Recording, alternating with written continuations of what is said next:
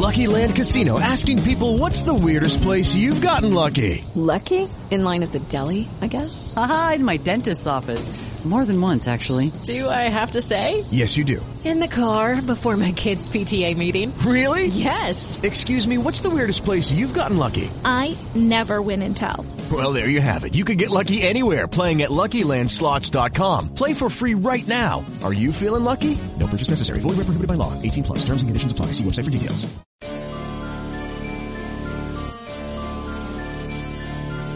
Are you searching for the best in online black radio? Then go to blacktalkradionetwork.com, helping you filter through the noise. Real talk, black talk.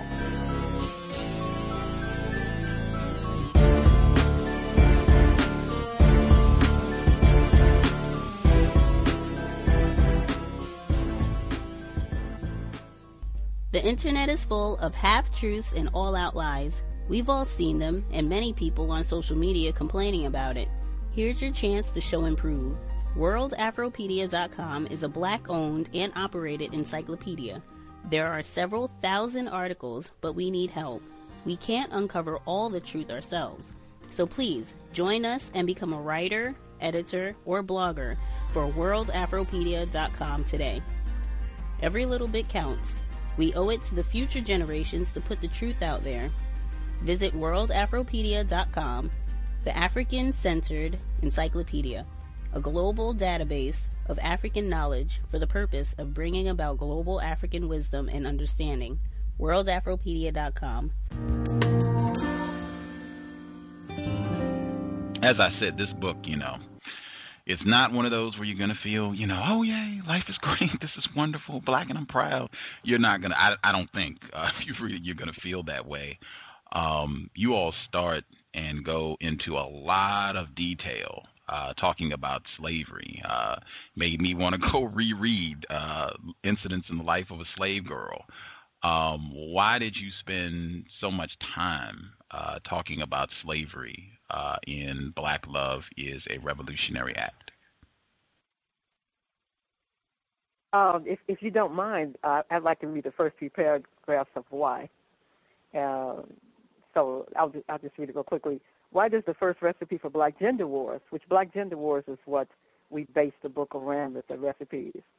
Um, so uh, we start with why does the first recipe for Black Gender Wars start with slavery? And uh, the reason is that uh, the authors, and I'll just read the last paragraph. The authors take no pleasure in detailing the 500 plus years of terror, torture, rape, and murder of millions of African men, women, and children. However, it is absolutely necessary to dissect the genesis, the origins, and the birthplace of black gender wars to find real solutions. It took 500 years for the black male black female relationship to get into this condition.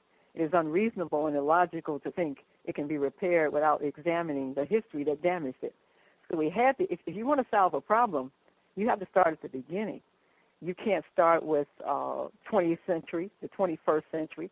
You can't start with when you were born. You can't start with, uh, well, he's got a better job than I do, and that's why we fight, or any number of things, or I, I'm not slim enough, or I'm not tall enough, or I'm not buffed enough. None of that is the problem. The problem is our lack of understanding of the history that created the problem. And so it would, to me, it would seem to be pointless to start in the middle or start at the end trying to figure out a problem that began 500 years ago. So I just think it's really important to understand what the damage was and how we were damaged and how we've never healed from the damage. Uh, I can, so that's the beginning of the problem. That was the main reason. The second reason was to build empathy. And see what I noticed today, particularly today, with this massive integration and massive interracial dating and mating and breeding, is that black people, in my opinion, many black people have begun to see other black people through white eyes. They see it through the eyes of a TV set, through the eyes of, of fiction, through the eyes of uh, entertainment, through the eyes of other white people, through the eyes of people uh, when they go to school, and and you know we're, we're looking at each other with white eyes. We're condemning each other. We're criticizing each other. We're putting each other down as though we're not part of the black race. And so I see between black men and women, it's become a predator versus prey relationship. Who's going to be the strong one, i.e., who's going to be the one that does the, pre- the preying on? And so a lot of our relationships have become predatory. I'm going to see what I can get out of you. I'm going to see what I can get out of you. And then we wonder in the end why we can't stay together. So the second reason is to build empathy for each other. I, I'm hoping that by the time you get through the first, let's see, through the first perhaps 10 chapters, maybe so 10 chapters or so, maybe 12 chapters. And we made them very short. They're not hard to get through. We have a lot of pictures. so you know, uh, we tried to touch on the base on the on the most important things about the slave trade, about the transatlantic slave trade, to build empathy. You know, a lot of us, and I didn't know this until I started doing research. I didn't realize that black slaves, male slaves, were raped also. So if you can just picture, once you start to hear and understand the, the degradation and, and, and sheer cruelty that black men and women experience over a 400 year period, not over a two year period, not over 12 years in, in, in the so called Jewish Holocaust, but 400 plus years, then maybe you'll build some understanding and empathy for why that sister is damaged. It's a generational thing. So why that brother is damaged, it's a generational thing. So we re- wanted to try to create some empathy so the next time you see that black woman and somebody calls her a whore, you'll remember that, wait a minute, they've been calling my sisters whores for 500 years. I'm not going to do it in the year 2011. And the next time you see a brother that's struggling with the system trying to work and feed his family, maybe you won't be so quick to call him a deadbeat or to say he just don't want to work and understand that the black man has been struggling with this situation for 500 years. So what we're hoping to do was build empathy. Context of white supremacy. Gus T. Renegade in for another broadcast, hopefully to share constructive information on the system of white supremacy. Today's date, Friday, August 31st, 2018. So I have been told. This broadcast, our debut study session on Pamela Evans Harris, co-author, second, pub- uh, second publication, Black Love is a Revolutionary Act. Looking forward to the book read. It will be narrated by two of our cows investors. Uh, they'll be taking turns, one during the first half of the book, uh, and our other narrator during the second half. So uh, many thanks to them. That will be repeated uh, throughout the reading. I will not have a whole lot to say as we do the reading. I'll be conceding uh, as much of my time as possible to playing uh, audio of Pam when she was on the program talking about this book specifically. She was on so many times. Uh, I will take time to answer uh, one question. I think Mr. Demery Four uh, and several other listeners, uh, we voted for many books on the cows. Uh, and I know uh, at least one time Black Love is a Revolutionary Act was at least the second most voted for book from listeners in terms of what they wanted to read. And the logic that I used with Mr. Demery Four and others was certainly not that I didn't think the book was worthy of being on the book club was that uh, we were so fortunate to have uh, Pam with us, and she was so uh, extraordinarily generous with her time and so passionate about uh, discussing, learning, exchanging views on racism, white supremacy that I felt, you know, why would we do this on the book club when we can just, you know, say, hey, Pam, come hang out, and whatever questions listeners have or whatever questions I have, uh, we can just ask directly as opposed to us sitting around and thinking and wondering and questioning what the author meant or we don't understand this or how about this passage. We can just have her here directly, and she was here so uh, many times. I, I, definitely think it's always better to have the author directly. That's the same logic I used with Dr. Welsing. Why we haven't done uh, the ISIS papers uh, on the book club was we can just have her here directly to ask any questions about the text or anything else. So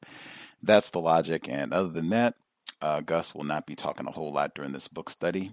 It will mostly be me, as I said, conceding my time to Pam the Great. With that, we will get started Black Love is a Revolutionary Act, narrated by one of our COWS listeners. Audio segment number one. Black Love is a Revolutionary Act by Umoja. Cover designed by P. Evans.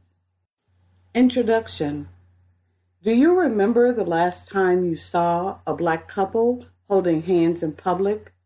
A black man and woman making love on a TV or a movie screen? Or a black stranger look you in the eye, smile, and say, Hello, brother. Hello, sister. Where did our black love go?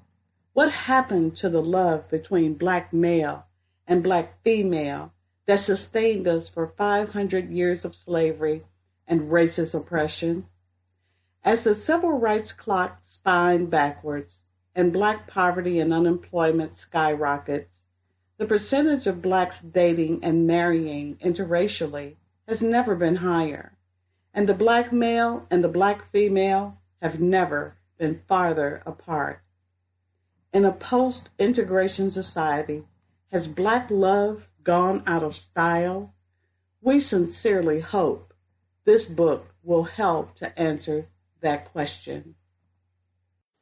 Prologue The End of a Marriage. Chapter 1 The End of a Marriage. The Perfect Couple. They met in college through mutual friends. The moment he saw her, he knew she would be his wife.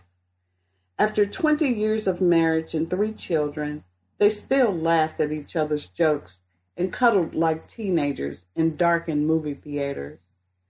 They laugh too whenever their friends and family call them the perfect couple because no marriage was perfect.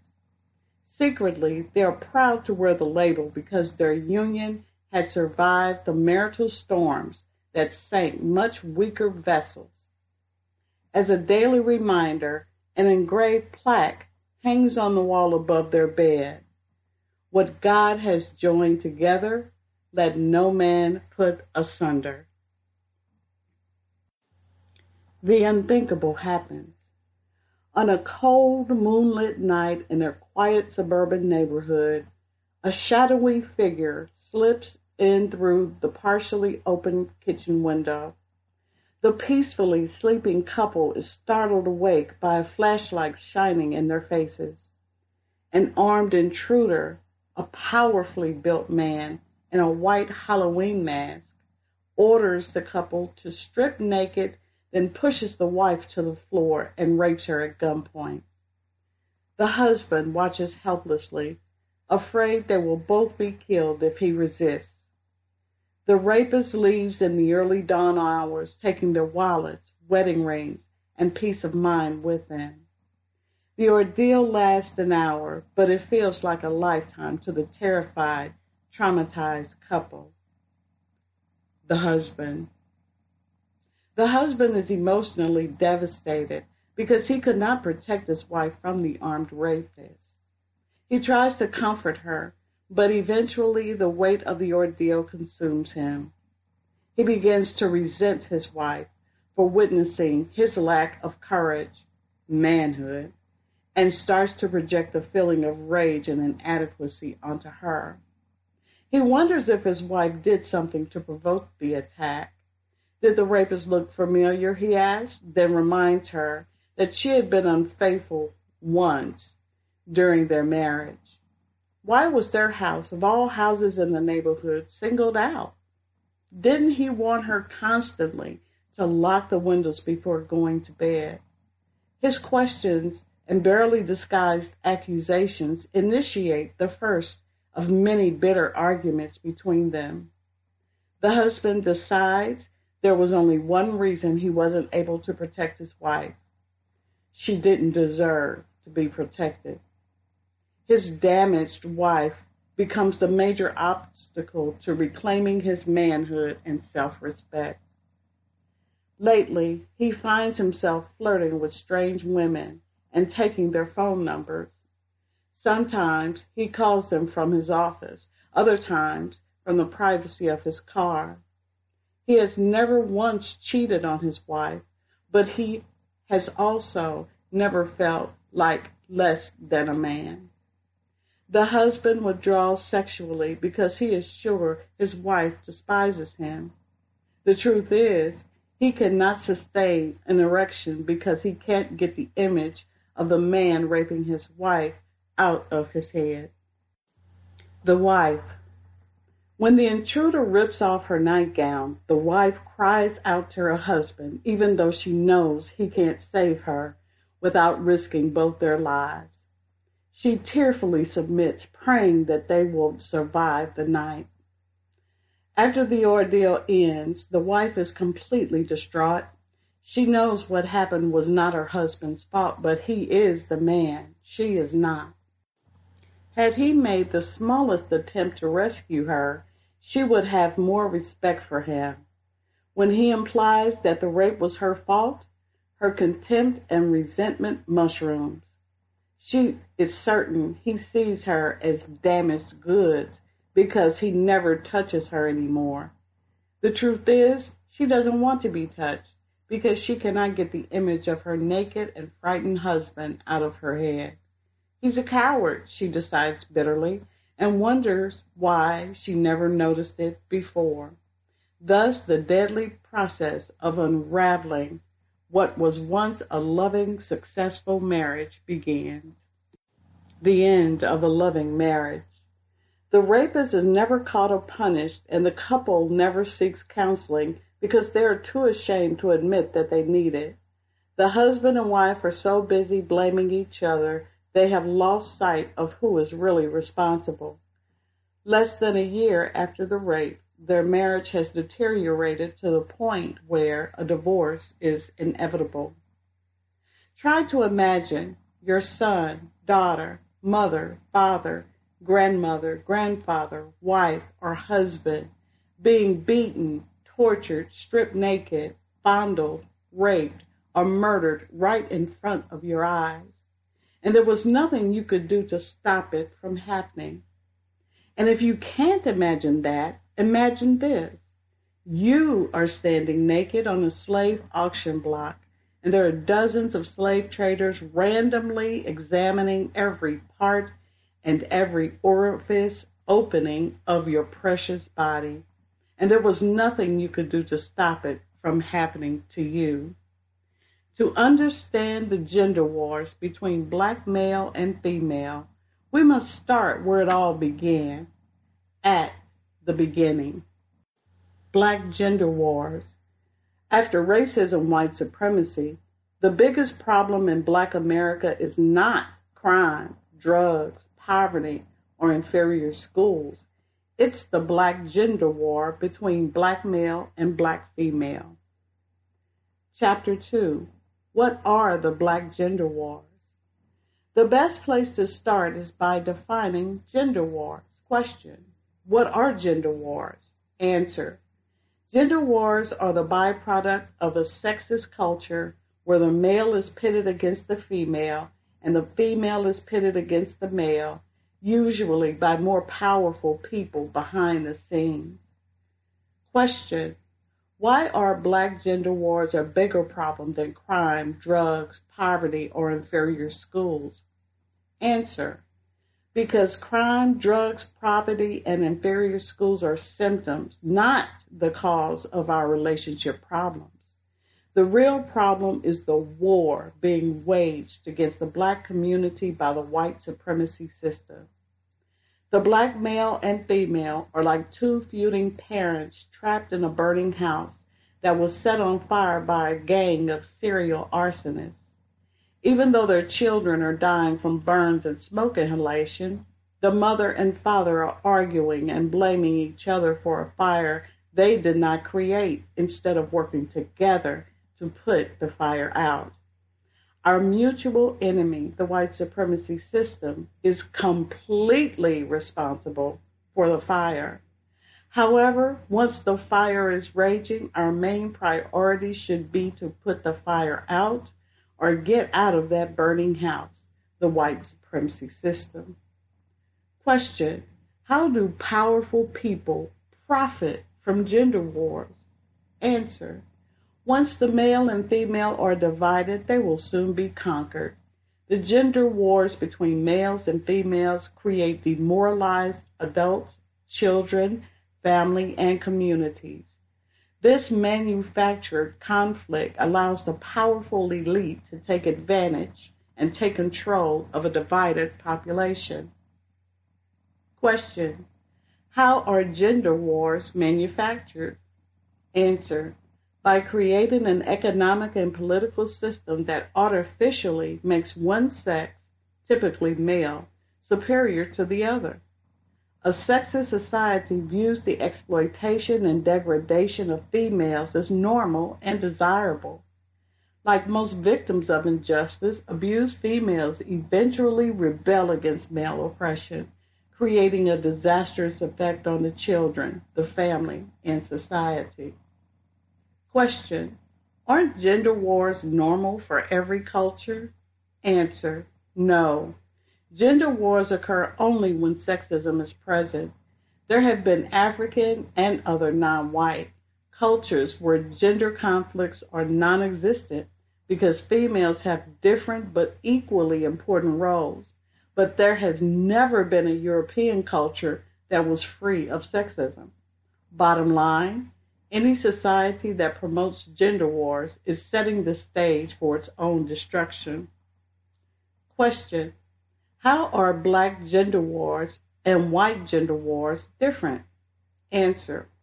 White males and females will put their gender wars on hold to unite against their mutual perceived enemies or to benefit their group, race, under the banner of white supremacy. The exact opposite is true for black males and females who will blindly wage war against each other even while outside enemies are devastating their children, families, and communities. Question How did black gender wars begin? Answer Black gender wars began during slavery when slave owners pitted the male slave against the female, parent against the child, house slave against the field slave, and light skinned slaves against dark skinned slaves. After our original African culture was destroyed during slavery and blacks were forced to integrate into the white culture, we began to imitate the dysfunctional relationship between white male and white female. To this day, the materialistic, sexist, and antagonistic white male slash female relationship has become the standard for most black relationships. However, it is futile and self defeating for black males to imitate white male sexism because black males lack the power to effectively practice it. In reality, black male sexism actually weakens the black male's ability to overcome his racist oppression because it alienates the black female at a critical time when her full cooperation is desperately needed.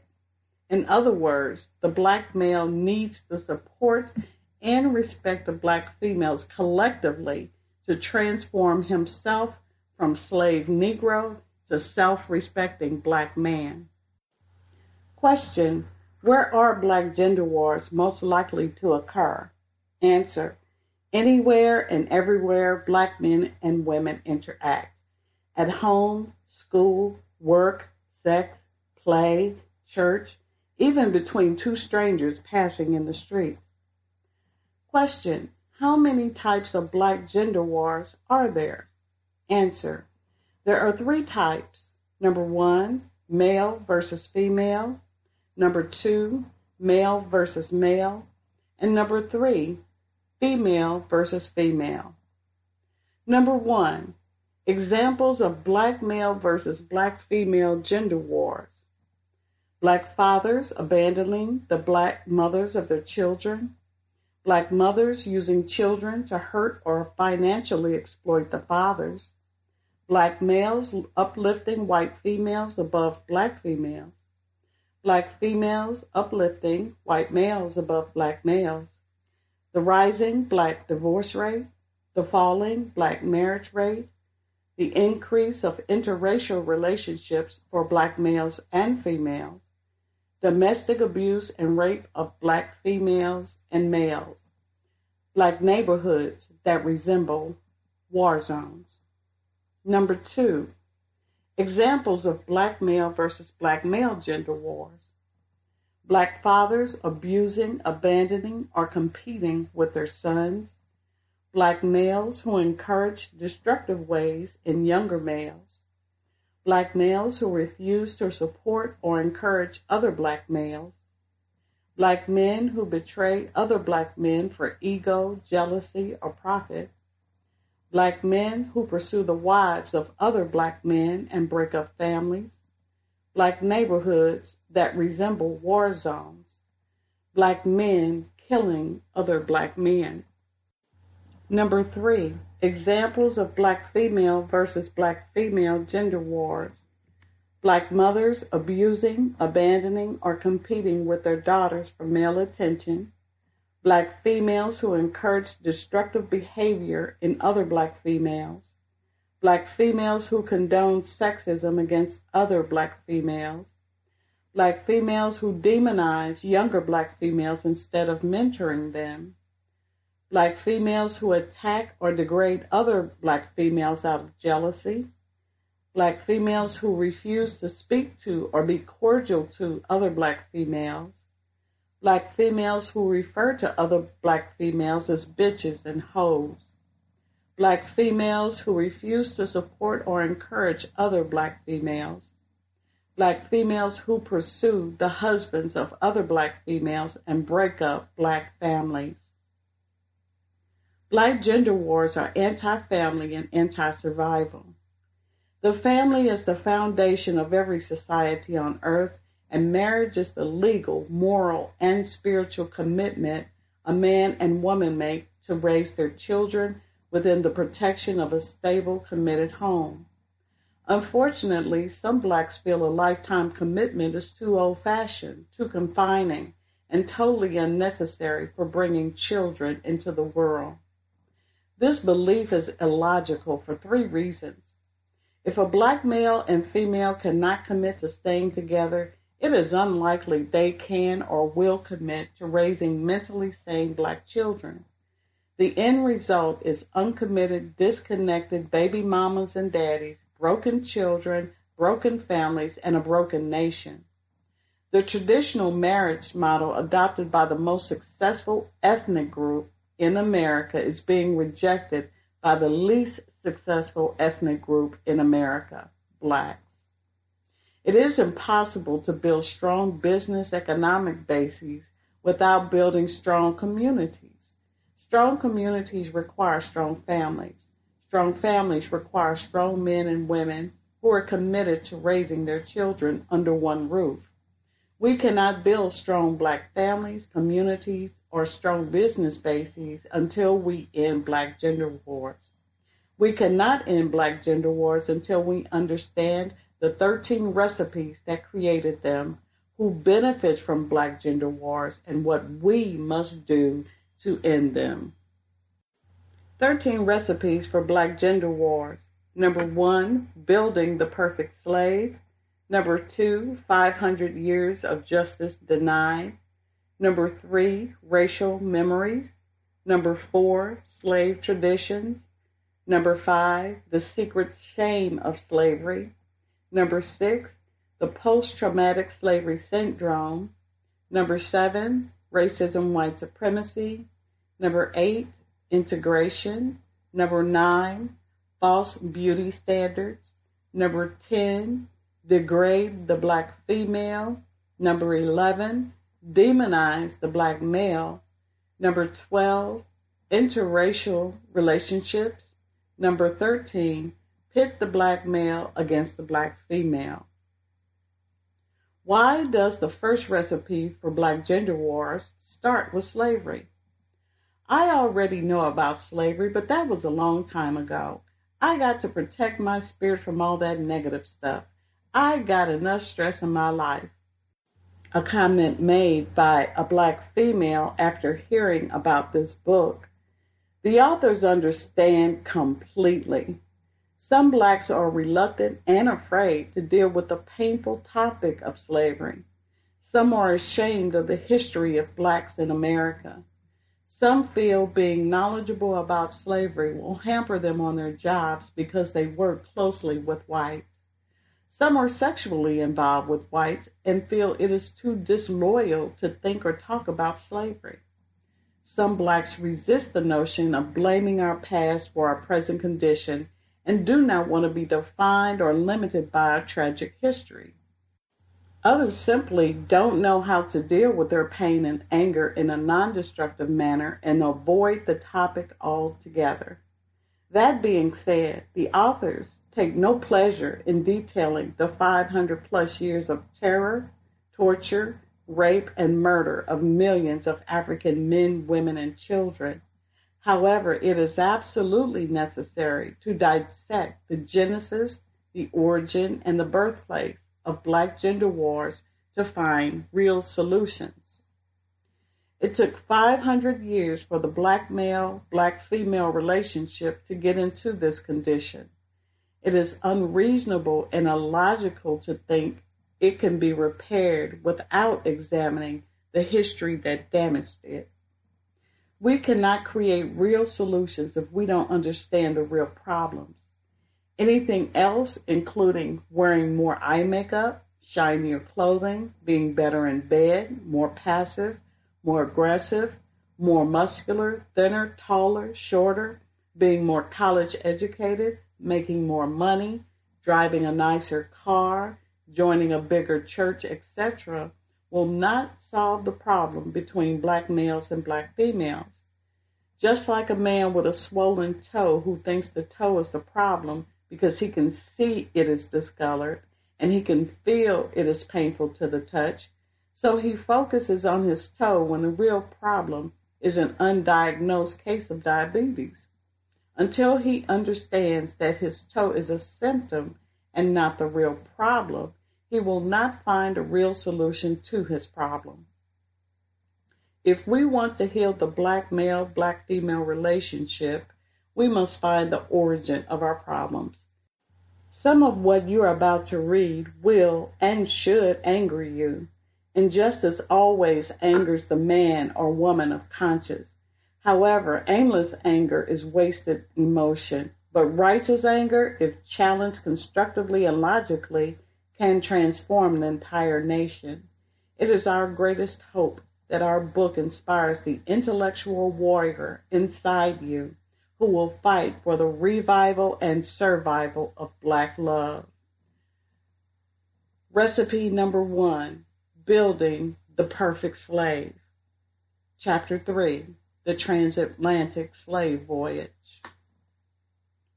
Black gender wars began with the kidnapping, rape, and murder of millions of African men, women, and children. Slaves were herded into dark holes of slave ships with their right foot shackled to the left foot of the person to their right. About 18 inches separated one layer of slaves from the next trapped with no fresh air, light, and very little food, lying in their own feces for six weeks or longer. Some captives suffocated to death from being so tightly packed they were unable to move or breathe. The ones who survived the journey were subject to rape, beatings, and starvation. They suffered from anemia, urinary infections, ulcers, scurvy, dysentery, and other diseases from filthy water, rancid food, inadequate sanitation, and exposure to rain, sun, and extreme temperatures. An estimated one out of every five captives died before reaching America. In total, over one million Africans died on the voyage to America from injuries, illnesses, suicide, and murder. Some starved themselves to death, and others simply lost the will to live. Mothers and fathers jumped overboard with their children to spare them from an unknown and terrifying fate. There were occasional victories when desperate captives killed the crews of the slave ships and escaped.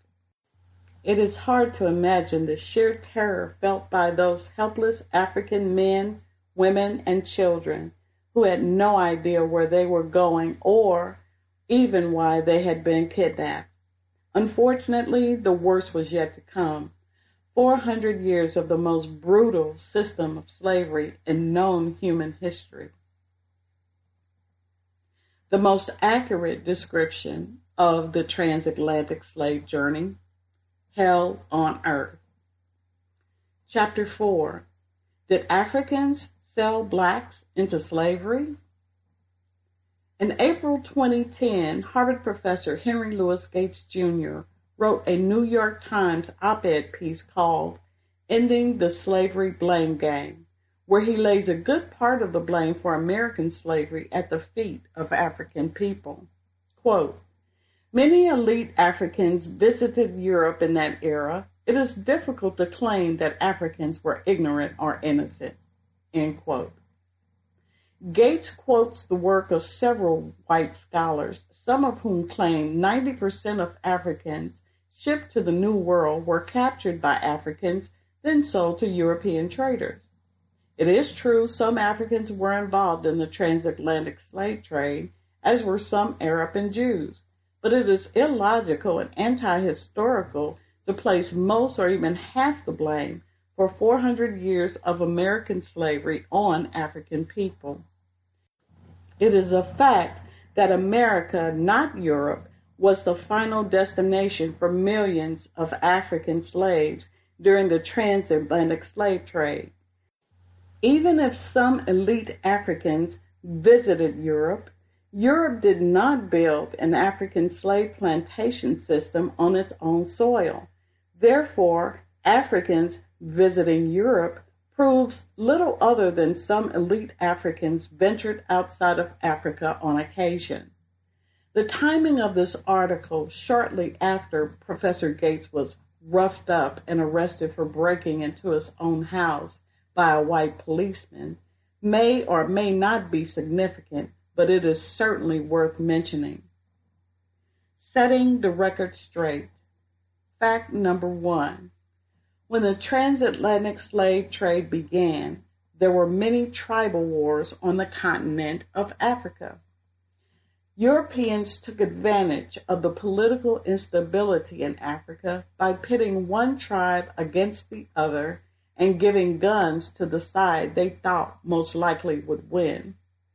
This divide and conquer strategy, along with superior weapons, guns, and gunpowder, allowed the Europeans to seize African labor, land, resources, and people. Fact number two Africans did not sell their own people to European slave traders. Every African from the continent of Africa is not of the same nationality, just like every European on the European continent is not French, but in fact may be German, Polish, or Italian. A nationality represents membership in a particular nation or sovereign state where people share a common culture, ethnicity, traditions, land, language, and national identity. For example, Nigerians and Ugandans are Africans of different nationalities, even though both are from the African continent. The Africans who sold people from other African tribes, nationalities, into slavery were selling the losers of their tribal wars, not their own family members, kinsmen, or people. Fact number three if Africans are guilty of selling their own people, Europeans are guilty of the same crime. Slavery was so widespread in early medieval Europe that the Roman Catholic Church tried repeatedly to ban it. In fact, the word slave comes from sklavos, which means Slav, a person of Eastern European descent. Italian merchants bought and sold thousands of Eastern Europeans during the 1400s, but were never accused of selling their own people into slavery because Italians and Eastern Europeans are not members of the same white tribes. When the Germans waged war against the French in World War II, they were not accused of killing their own people because the Germans are not French and the French are not German. It would be easy and accurate to describe Hitler's invasion of France as his failed attempt to enslave France, yet he was never accused of trying to enslave his own people. Why? Because the French and the Germans are Europeans of different nationalities, tribes. Fact number four African chiefs were not the co conspirators of European slave traders during the transatlantic slave trade. Africans did not lure Europeans to Africa to buy slaves. Europeans came to Africa seeking goods and spices and stumbled across an even more valuable resource African slave labor. The participation of some Africans in the transatlantic slave trade does not alter one fundamental fact. Africans never shipped a single African to America. In fact, when word spread about the horrors of slavery abroad, some Africans tried to stop the kidnappings. There is no denying that Africans participated in the slave trade. However, it is historically and morally incorrect to make Africans the scapegoats for the European crime of slavery. The Arab, European, and Jewish slave traders who made the bulk of their wealth from slavery are the most accountable. When the transatlantic slave trade began, the European mentality had already evolved into a white supremacist mindset, and the idea of treating Africans as equal trading partners was wholly unacceptable. Rather than barter on good faith, European slave traders resorted to trickery, robbery, kidnapping, rape, and murder. Quote, had the African needs and the European needs been considered on an equal basis, there could have been an honest exchange between the African and European, and the European could still have had labor in large numbers without the slave trade and the massive murder that occurred in the slave trade. End quote. John Henrik Clarke, Black historian. Fact number five 400 years of slavery did not make Africa one of the richest nations on earth. There are no multinational black African corporations that were enriched by the transatlantic slave trade. However, there are hundreds, perhaps thousands of corporations in America and Europe. AIG, Aetna, Lloyds of London, JP Morgan Chase Manhattan Bank, to name a few, that built vast global empires on the backs of African slave labor and Africa's mineral wealth. Fact number six the Africans had no role whatsoever in creating the American institutions that benefited from 400 years of slavery or in the rape, torture, and murder of African slaves. Africans did not rob African slaves of their language, culture, religion, history, or identity. They did not create or participate in Reconstruction, the Black Codes, the Ku Klux Klan, lynch mobs, chain gangs, or Jim Crow. Fact number seven. The transatlantic slave trade was Europe's first venture into globalization. The mass enslavement of Africans was a European global conspiracy that began in the early to mid 1400s and made the bulk of its wealth by selling and enslaving other human beings. Contrary to most Western history books, Adam Smith, 1723 through 1790, often called the father of modern economics, did not oppose slavery on economic or moral grounds, but used his free market economic theories to justify slavery. Adam Smith's economic theories encouraged a laissez faire, lawless environment with few safeguards or oversight so slavery could continue unhindered by the non existent morality of those who cruelly exploited African men, women, and children. The fact is, African slaveries provided free labor that built the coffee, cotton, cocoa, and sugar plantations in North and South America, the gold and silver mines, and the field and domestic labor that allowed the French, English, Spanish, Dutch, and North American Europeans to build international empires and enjoy the immense wealth that still exists today. Fact number eight the transatlantic slave trade was unlike any other form of slavery. Before the European enslavement of African people, slaves were still seen as human beings and were allowed to eat their native foods, speak their native languages, practice their native religions, keep their family names, even marry, buy their freedom, and become citizens. The transatlantic slave trade was the first time slave traders deliberately and systematically destroyed the identity and the sanity of their captives, victims, in order to create a permanent race of slaves. The evidence of the greatest crime against humanity in known human history can still be seen among the psychologically devastated black population in America. Number nine, placing the blame for transatlantic slave trade on Africans is a crime second only to the slave trade itself.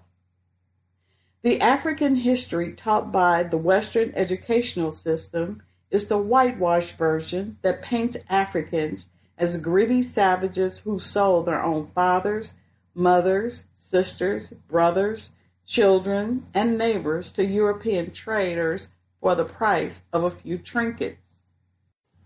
This was done to make Africans the scapegoats for European American slavery, the most brutal slavery system that has ever existed in the known history of mankind. Why are the Western media and academic community so determined and so desperate to hide the truth about the transatlantic slave trade? because every crime against humanity is linked to a criminal organization. And once the criminals are identified, massive reparations will be next.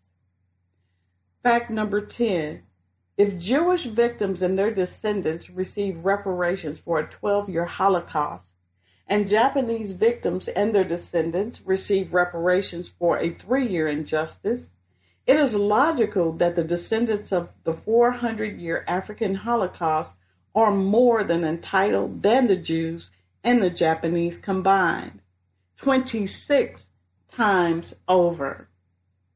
Quote, it has been important to present the matters above to dispel the notion of an African slave trade that involved mutuality as a general dynamic on the part of Africans.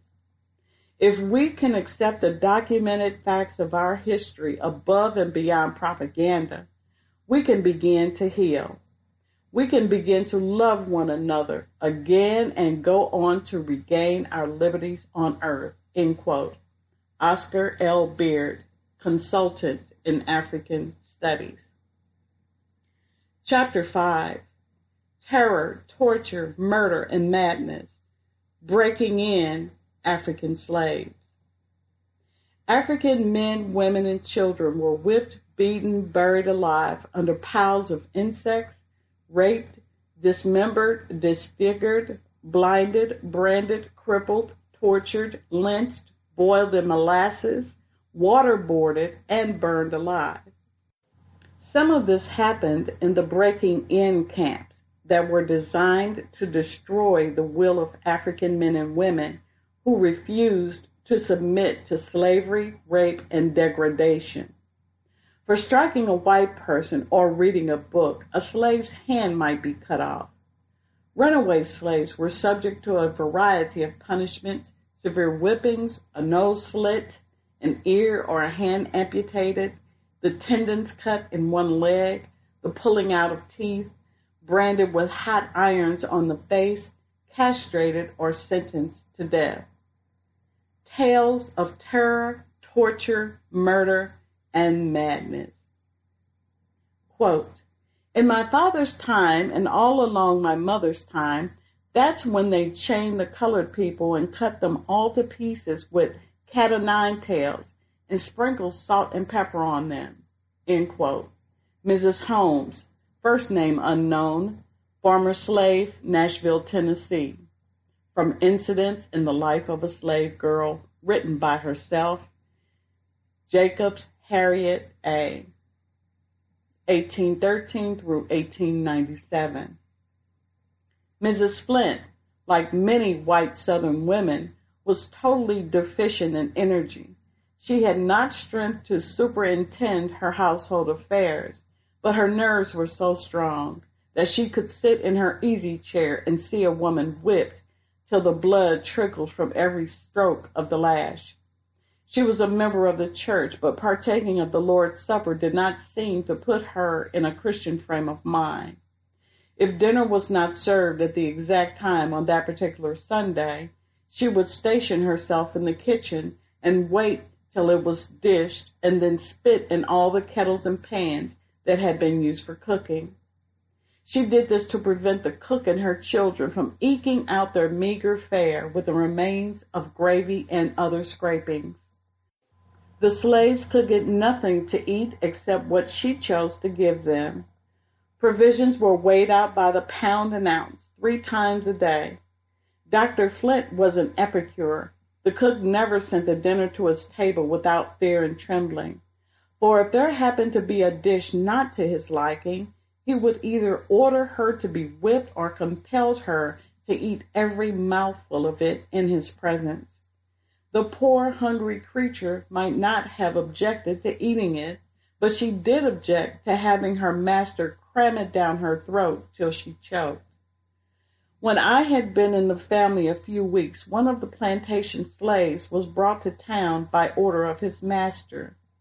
It was near night when he arrived, and Dr. Flint ordered him to be taken to the workhouse and tied up to the joist so that his feet would escape the ground. In that situation, he was to wait till the doctor had taken his tea. I shall never forget that night. Never before in my life had I heard hundreds of blows fall in succession on a human being. His piteous groans and his, oh, pray don't, massa, rang in my ear for months afterwards. There were many conjectures as to the cause of this terrible punishment. Some said master accused him of stealing corn. Others said the slave had quarreled with his wife in the presence of the overseer and had accused his master of being the father of her child.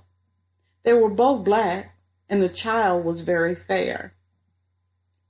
I went into the workhouse next morning and saw the cowhide still wet with blood and the boards all covered with gore. The poor man lived and continued to quarrel with his wife. A few months afterwards, Dr. Flint handed them both over to a slave trader. There was a planter in the country not far from us whom I will call Mr. Litch. He was an ill-bred, uneducated man, but very wealthy. He had 600 slaves, many of whom he did not know by sight. His extensive plantation was managed by well-paid overseers. There was a jail and a whipping post on his grounds, and whatever cruelties were perpetrated there, they passed without comment. He was so effectually screened by his great wealth that he was called to no account for his crimes, not even for murder. Various were the punishments resorted to, a favorite one was to tie a rope around a man's body and suspend him from the ground.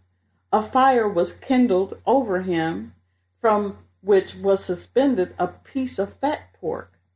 As this cooked, the scalding drops of fat continually fell on the bare flesh.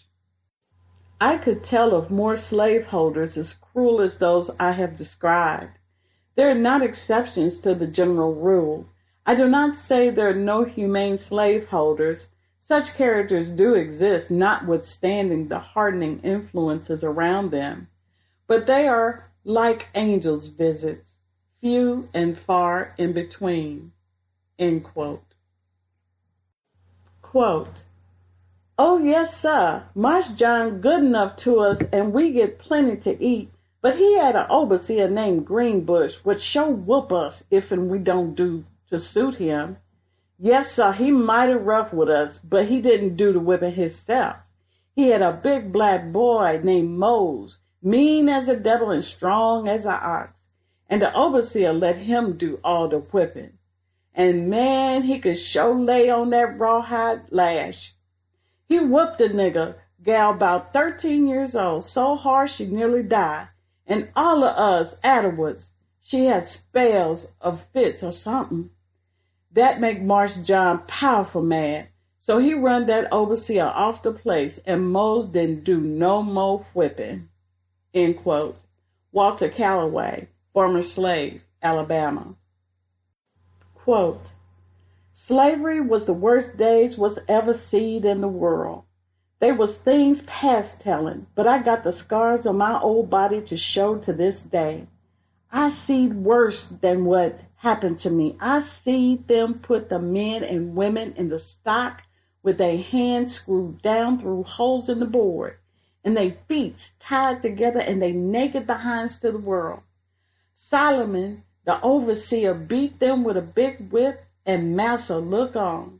The niggers better not stop in the fields when they hear them yelling. They cut the flesh most to the bones, and some they was when they taken them out of stock and put them on the beds. They never got up again. End quote. Mary Reynolds, 100, former slave. From American Slave Trade. A slave having escaped from his master in the state of North Carolina within two or three years past was seized and brought back by a being who, when requested by the master to name the reward he should render him for returning the slave, replied that all the compensation he desired was the satisfaction of flogging him. This being granted, the slave was bound to a log and the resounding lash applied until the resentment of his executioner was satiated. The infatuated master then took the ensanguined lash himself and was about to repeat the process of flagellation when death, not then a king of terrors, but a generous benefactor, a friend in need, rescued him from the intended protraction of his excruciating torment. In the state of Pennsylvania, a considerable number of years ago, the proprietor of a furnace took up a black boy a few years old and, in the presence of his distracted father, wantonly thrust him into the flames and melted metal, where he was instantly consumed. The Jews honor their ancestors by reminding the world about their Holocaust. We owe it to our ancestors to never let the world forget about the suffering our ancestors endured during our African Holocaust. Chapter 6 The Destruction of the African Male Slave. Black men were not allowed to protect their women or be fathers to their children. Males were forced to watch their women and children raped, tortured, and beaten, and were helpless to stop their suffering. The intent? To destroy their confidence and self respect as men. Quote, I admit the black man is inferior, but what is it that makes him so? It is the ignorance in which white men compel him to live. It is the torturing whip that lashes the manhood out of him. It is the fierce bloodhounds of the South and the scarcely less cruel human bloodhounds of the North which enforce the fugitive slave laws.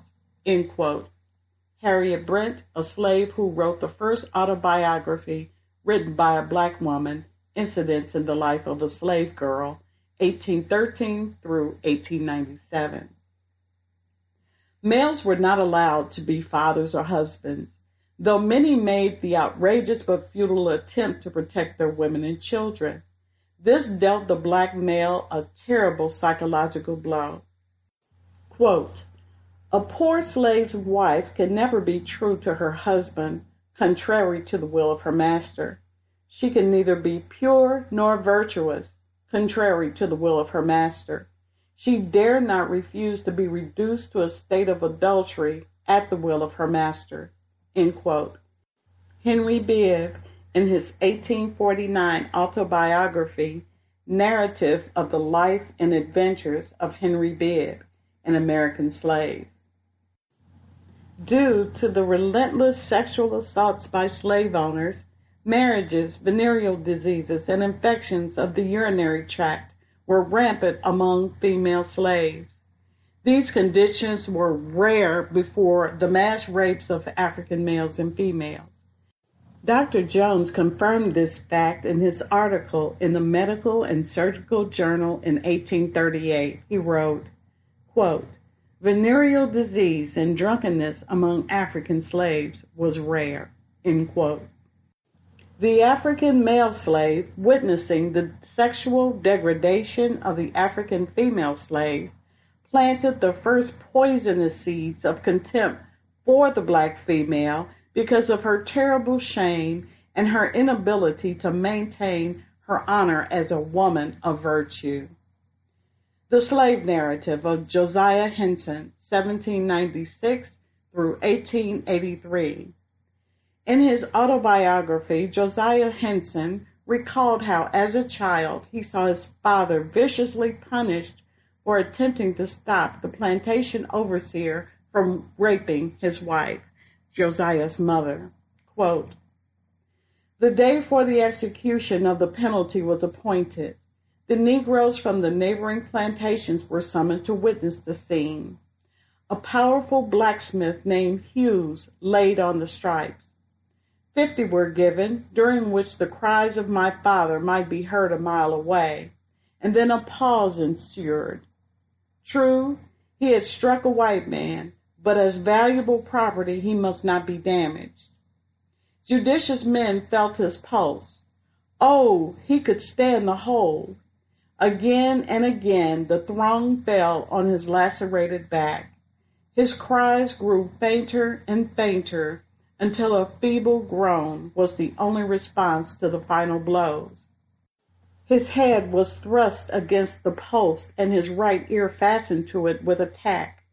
A swift pass of a knife, and the bleeding member was left sticking to the place. Then came a hurrah from the degraded crowd and the exclamation, That's what he's got for striking a white man.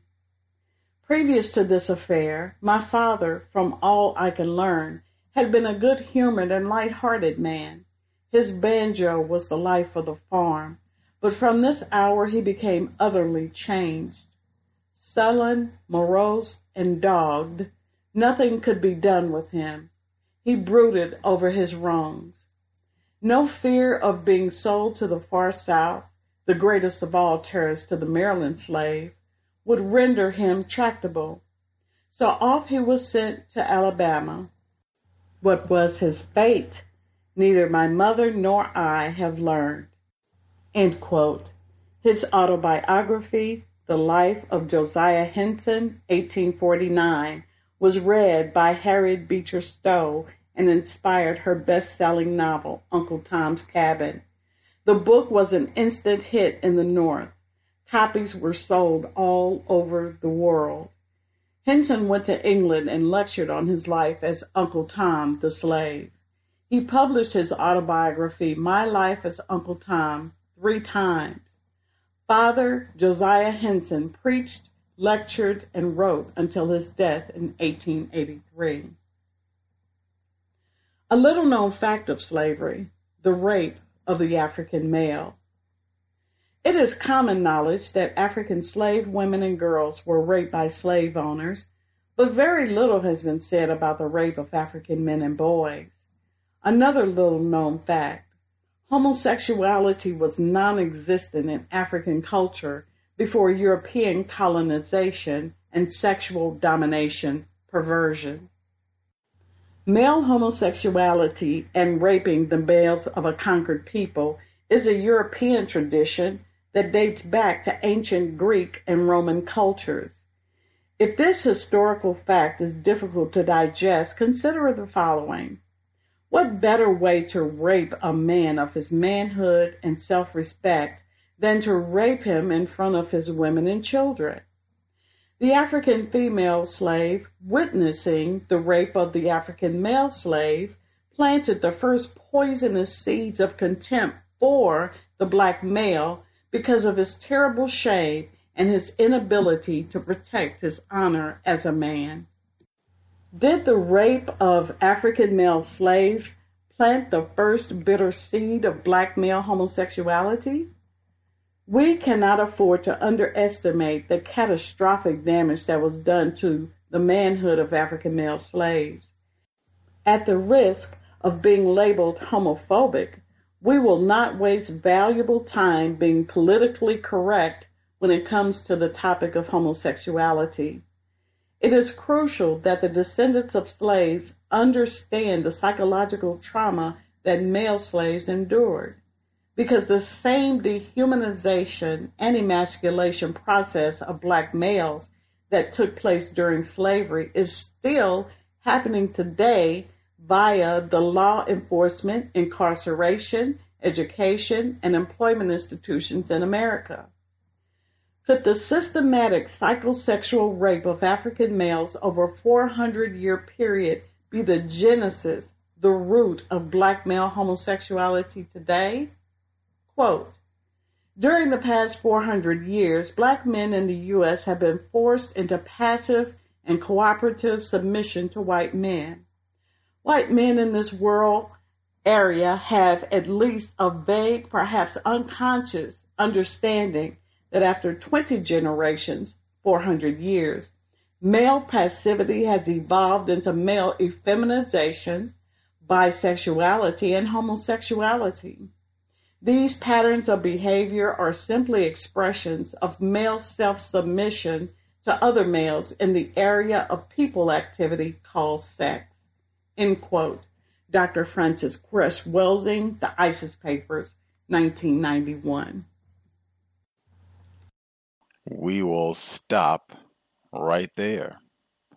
Context of white supremacy.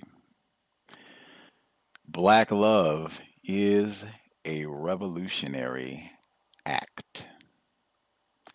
Pamela Evans Harris, co author of this book, many others. Uh, sadly, she passed away earlier this year. She was a guest on this program more times than I can count. But uh, we are paying tribute to her life's work, certainly her attempted counter racist effort, uh, phenomenal writing uh, that she did with this text. Looking forward to getting to the second portion. The number to dial in if you have comments, questions, the number 641 715 3640, the code 564 943 pound. Press star 6 1 if you would like to participate. Number again 641 715 3640. The code 564 943 pound press star six one if you would like to participate. Looking forward to hearing comments, questions from listeners. Uh, any of the, if we have any folks, this is your first time reading Black Love is a Revolutionary Act.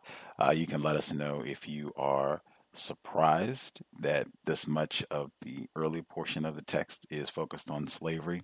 The audio segment that we started with uh, included why she did that, which I thought was extremely important.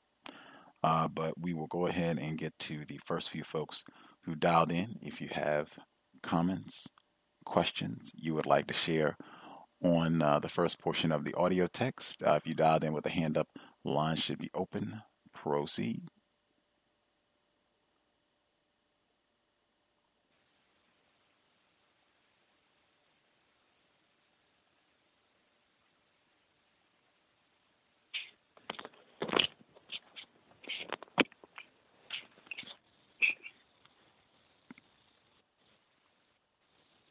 Yes, may I be heard?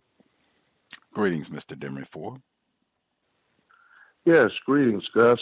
Greetings to the other callers and listeners.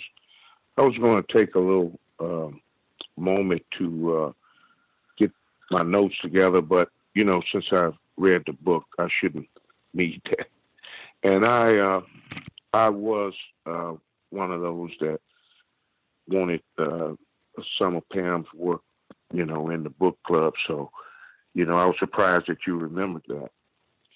But the the first thing that got me about this book, you know, was actually the beginning. You know, the um, the chapter one, uh, how the uh, rape happened, you know, to the husband and wife, and then what happened afterwards.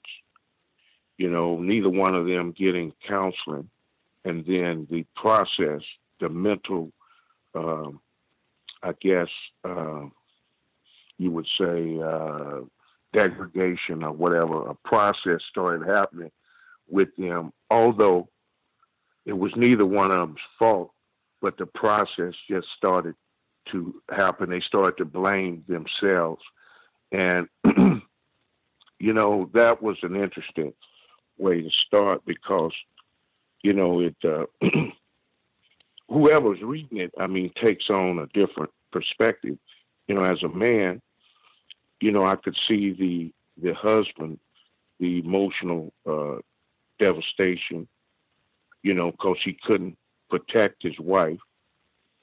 And most uh, men would probably say that even if the guy was armed, I think I would have went for him uh, to make a attempt or something. Get shot, you know, whatever. You can't take it, you know. But you never know until you're in one of those situations yourself. And then the wife, how it uh, damaged her, you know, looking up at him uh, as a protector, you know, and then the eventual end of the marriage. Um, you know, it's pretty devastating. I mean, I never forgot that the whole time after reading that uh, that beginning. You know, and I had to take a little pause before I went on with the book, really. But I just wanted to make a couple of points. You know, I think we've covered four chapters, but maybe one point from each chapter, and then uh, what I generally think. And I think it's a good basis, you know, for the gender wars because you, we have to have a starting point. And um, when you think about the psychological impact that slavery had upon um, the African slaves, which eventually were the remnants were us, African Americans, you have to consider, you know, the psychological impact through generations because some of those uh, habits and uh, behaviors were passed on generationally.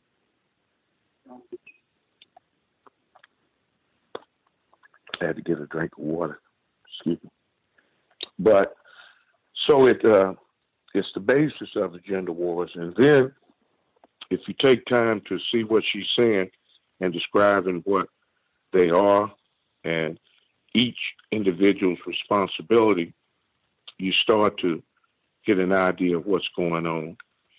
And I think she did an excellent job. I remember when she used to come on your show and talk, and I was so interested in what the 13 recipes for the Black Gender Wars were and then to have it, you know, right in front of you, and then she lists them, and then go through each one individually. I don't think, I don't see how anyone could actually uh, not agree with her assessment. Um, I, I don't know if I asked her anything, but the fact of you know no footnotes, you know, was kind of you know, it had me going there for a while. I mean, but I painstakingly went through a lot of this stuff, you know, and looked it up. These people were real people, you know, like Harriet A. Jacobs. You know, it's actually in her autobiography, and uh, you know, Pam and uh, the other co-authors uh, a lot of painstaking uh, research to come up with this, and then to verify their point. You know, and this part where the the over, well, I guess blacks selling other blacks, but I'm sure you would probably have a lot of comments on that. She cleared that up pretty good, and then um, when we were actually subject to slavery and how the overseers or one particular black person would be told to beat another one. And then after he beat the 13 year old girl so hard that she nearly died, then, and then she had those uh, seizures afterwards, the master or whatever who ordered the whipping in the first place, um, it said he got angry and then he ran the overseer. But that's only because that's his property. See, you have to uh, kind of just, you know, get that into people's head on what, you know, the psychological impact of that. And uh, I'll, uh, I think I'll pause there and uh, give somebody else a chance, and then maybe I'll come back a little later. Thanks, Scott. Much obliged, Mr. Demery For I just want to insert. I remember the first time I read this book. I really wanted to read Incidents in the Life of a Slave Girl. Uh, I thought frequently we should read that for the book club. But yeah, I'm remembering that. And just yesterday, at the conclusion of Workplace Racism, I mentioned Dr. Henry Louis Gates. Lo and behold, he gets mentioned in the book club today. Hmm, incredible timing. Uh, other folks who dialed in with a hand up, and uh, there were difficulties, tech issues again. Uh, so if you were trying to listen at Black Talk Radio Network or tune in, uh, it's not working presently. Uh, I've been trying. I thought Mr. Reed was working overtime with me yesterday to try to get that figured out, and I thought it was corrected, and then whammo, got me again. Suspected racist as usual. Uh, but just dial in, uh, and again, folks can help out if you would like to message and let folks know we are broadcasting live and doing Pam's work, no less. You can dial in 641 715 3640. The code five six four nine four three pound. Press star six one. Uh, if you would like to listen or participate, you can message, let folks know we are broadcasting. Just call in for the live broadcast. Other folks who dialed in with a hand up, if you have commentary, proceed.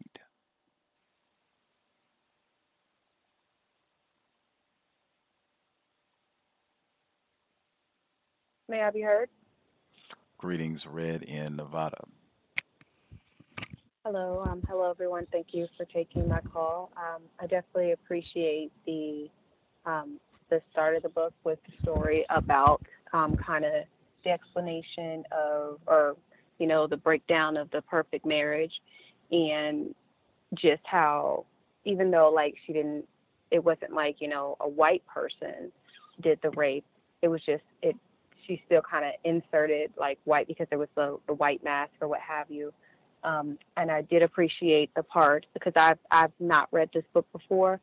Um, I did appreciate the part where um, she or the authors uh, spoke about the gender war and you know anti-family the in gender war being anti-family because I see that more and more with how people are, especially victims, are kind of not. Um, they they feel like marriage is an antiquated um, agreement, but I like that. That also um, the the part where she said, well, you know, or the author said, um, well, marriage is it's it, it, you can't really raise a child or raise children if you don't have that agreement within marriage and it definitely brings a, a different side of it because just hearing a lot in contemporary, you know, commentary from other people who try to um, come up with solutions about racism and how it's like, oh, well, it's only about a piece of paper. But if you don't really have an agreement, then how can you have an agreement on how you should, you know, an agreement between the person who you've had the child with? How can you have an agreement on, you know, um, you know, actually the raising of the child? And I understand, you know, marriage is not the fix all for the rearing, but I, I still appreciated that part. And then um, there was one other thing, but I'll have to. Um, I'm a little bit distracted. I apologize. So I'll have to um, maybe comment later when I just kind of go over my notes again. And I'll meet my line. Thank you for allowing me to share. Much obliged. Red in Nevada. Other folks who dialed in with a hand up, uh, if you have commentary to share, feel free.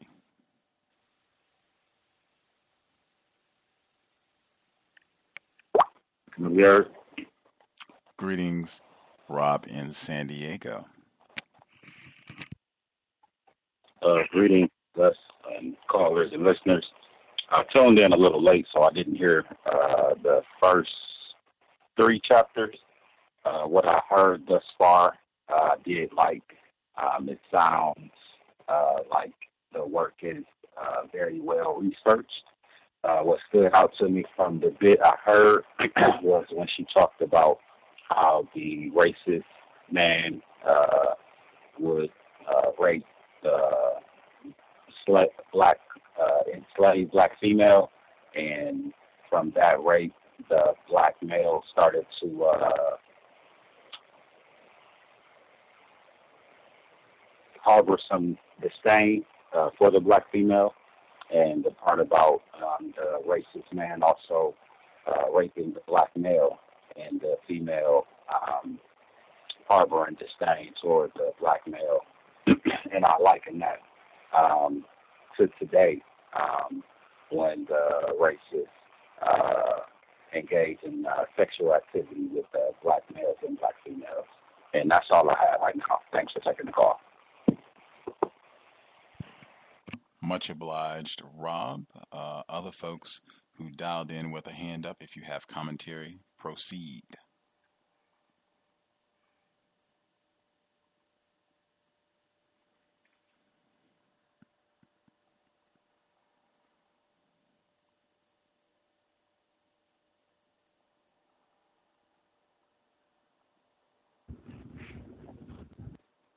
Can I be heard? I heard both of you. Let's see. We'll get uh, our caller in the DMV area.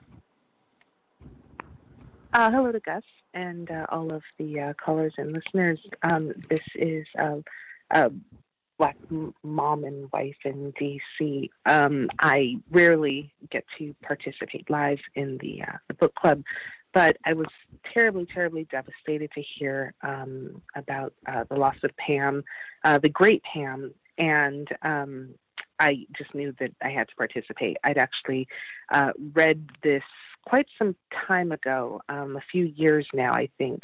Um, my husband had purchased all three of them when we first kind of started uh, listening to the C.O.W.S. and had heard Pam um, on the broadcast.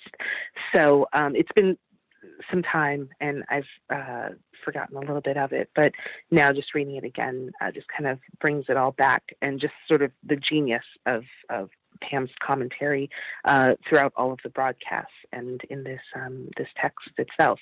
Um, the only thing I really wanted to kind of comment on is, uh, as a mom and wife, uh, I don't think that, and I, myself included, certainly, um, I don't think many non-white Black people are really able to acknowledge um, our helplessness in this system. It's a very difficult thing to sort of come to terms with um, uh, because we do want to exude so much strength. And I like how uh, she parallels our experience, the African Holocaust, as she uh, calls it in the text, uh, to the Jewish Holocaust, and how they constantly uh, ensure that their legacy and their history is is.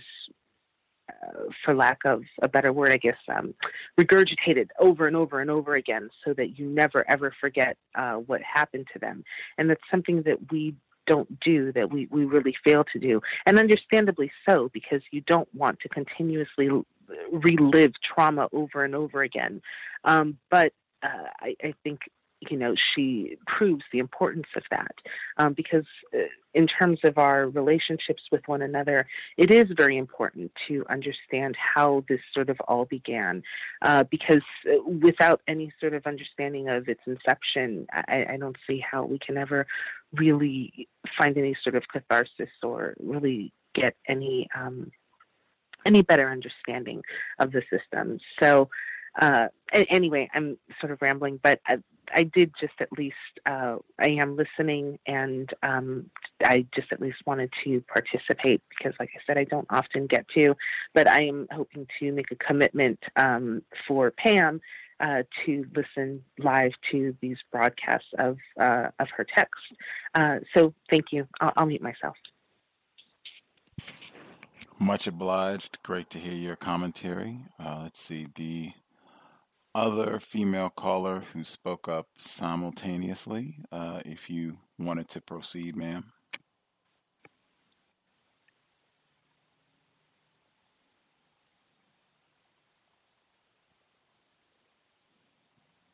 Hmm. Not sure if you muted your line, but we're not hearing you. Uh, let's see.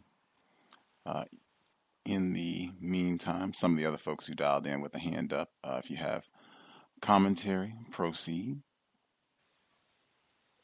Can I be heard? Yes, sir. Can I be heard? Uh, let's see. Hold on one second, Thomas, in New York. Uh, the male caller, proceed. Okay. Uh, this is uh, Henry from Chicago. Uh, my first time uh, reading this book, and um, I understand why uh, uh, Pam puts uh, the context of slavery in regards to the gender war between black males and white males. I mean, I'm sorry, black males and black females. So uh, it's you know it's historically rooted uh, within the slave context system. So uh, totally understand it, and she makes a lot of good points uh, in regards to the root of this issue uh, that we have. Um, I mean, there's uh, so far the book is very concise in regards to uh, the problems that she presents and the issues that that we face uh, as a people.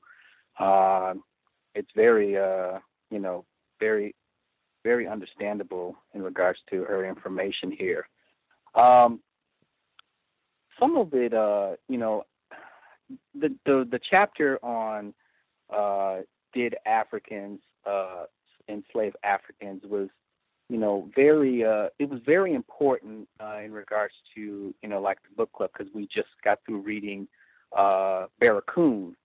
And uh, I kind of feel like we should have read this one first because we probably would have appreciated Barracoon a little bit more uh, uh, in regards to, you know, the reading the text. And I know Barracoon has been, you know, edited by um, white racist uh, woman who was supposedly the godmother. But um, yeah, um, Pam laid it, you know, she laid it out clear and concise in regards to the context of uh, Africans involved in the African slave trade.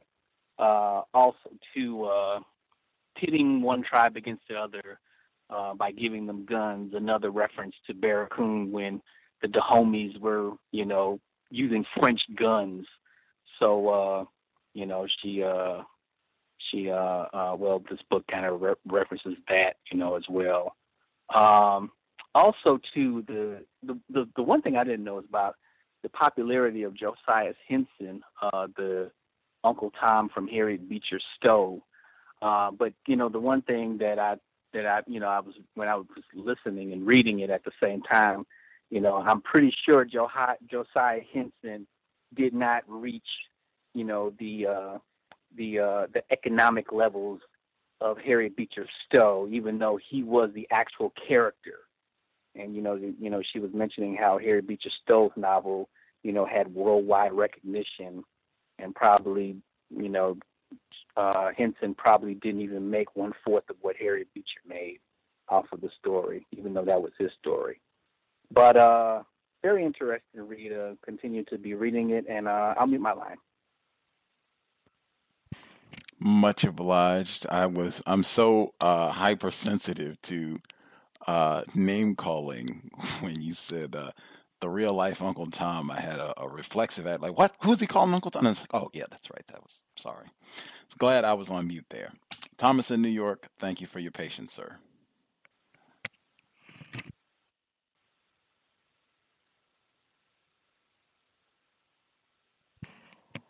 Are you muted, or maybe you're not able to speak? Not hearing you, Thomas in New York. Not hearing you. All right. We'll assume he's not able to speak just yet. Uh, other folks, if you have a hand up and we've not heard from you at all and you would like to comment, proceed. Can I be heard? Retired firefighter? Yes, sir. Greetings, Gus, everyone. Uh, first, start off. Uh, I I think I was honored uh, to have Pam to sign my book.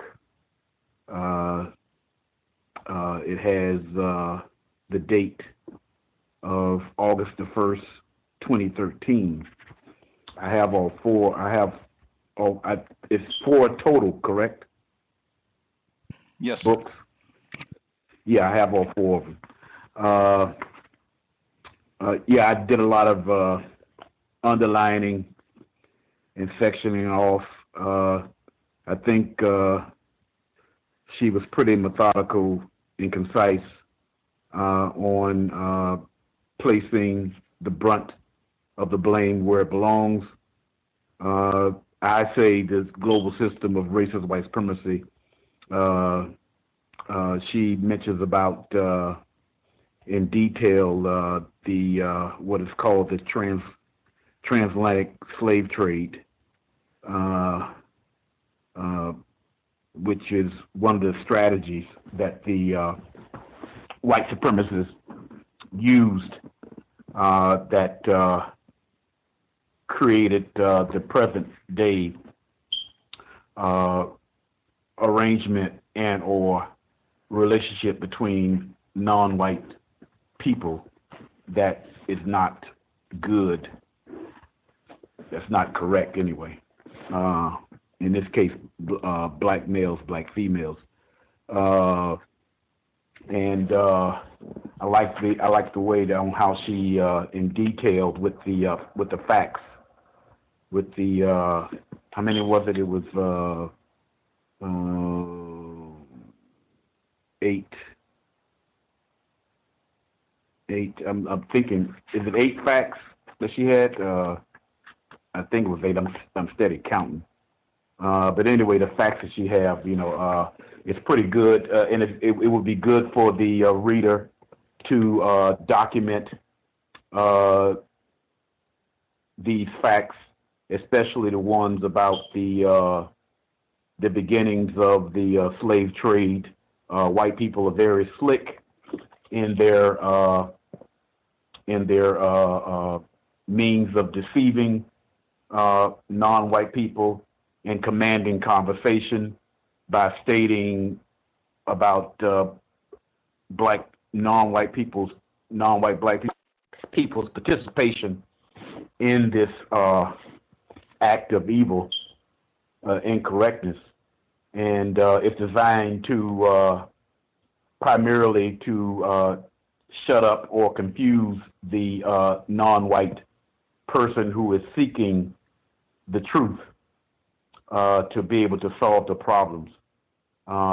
where they would state about how we participated in this process, and she gives some very, very, very good points on how to destroy that uh, that deception, uh, and uh, the idea of how uh, I like the idea also how she broke down the the science during that period of time. The uh, white people were very scientific in their means of torture.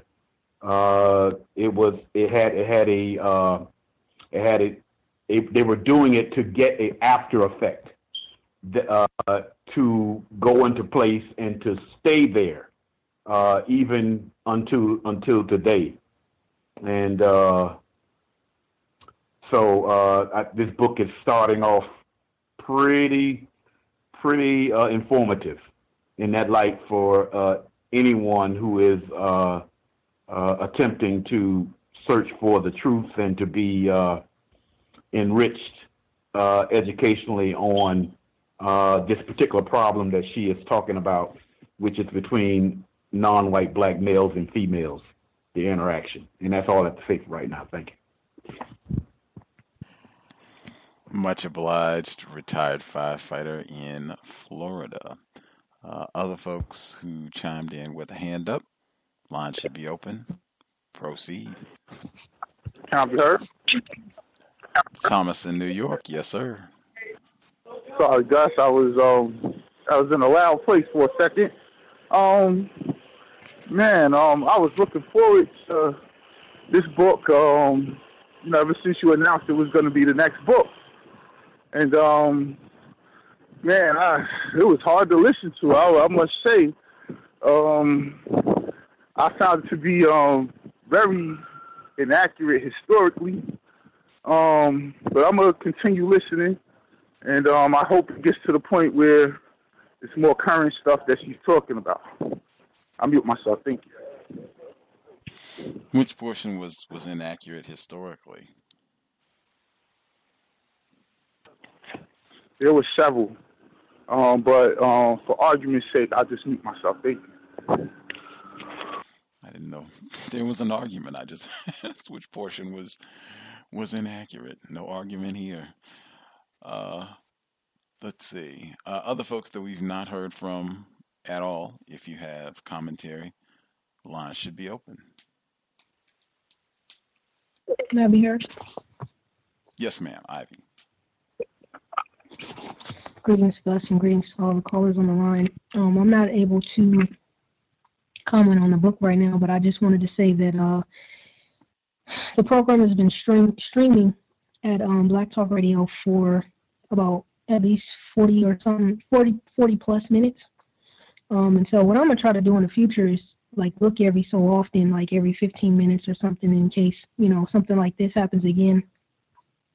I want to quickly say I never, absolutely never, go grocery shopping in the morning, and I made sure I decided yesterday I was gonna get up and go grocery shopping in the morning, um, so that I could, uh, so that I wouldn't miss Pam, um, because if I try to go in the evening because it's been like 90 degrees and all of that, so I try to go in the evening, I might not come back in time. But you know, she's amazing. I'm trying to see if there was something else I wanted to say real quick.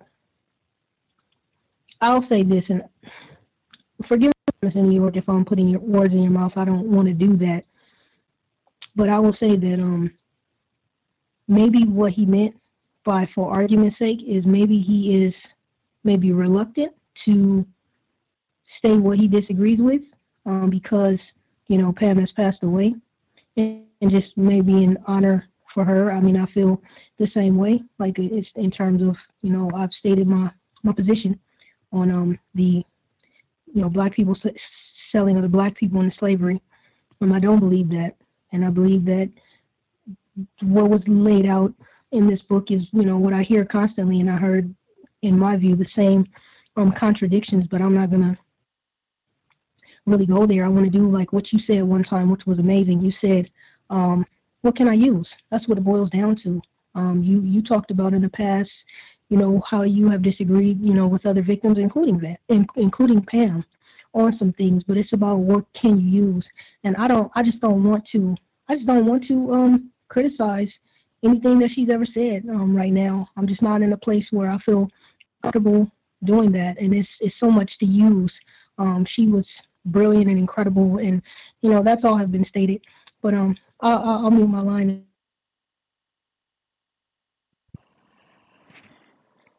Right on, right on. Much obliged, Ivy. Uh, let's see. Other folks who dialed in with a hand up, if you have commentary, if we've not heard from you, if you dialed in with a hand up, uh, line should be open.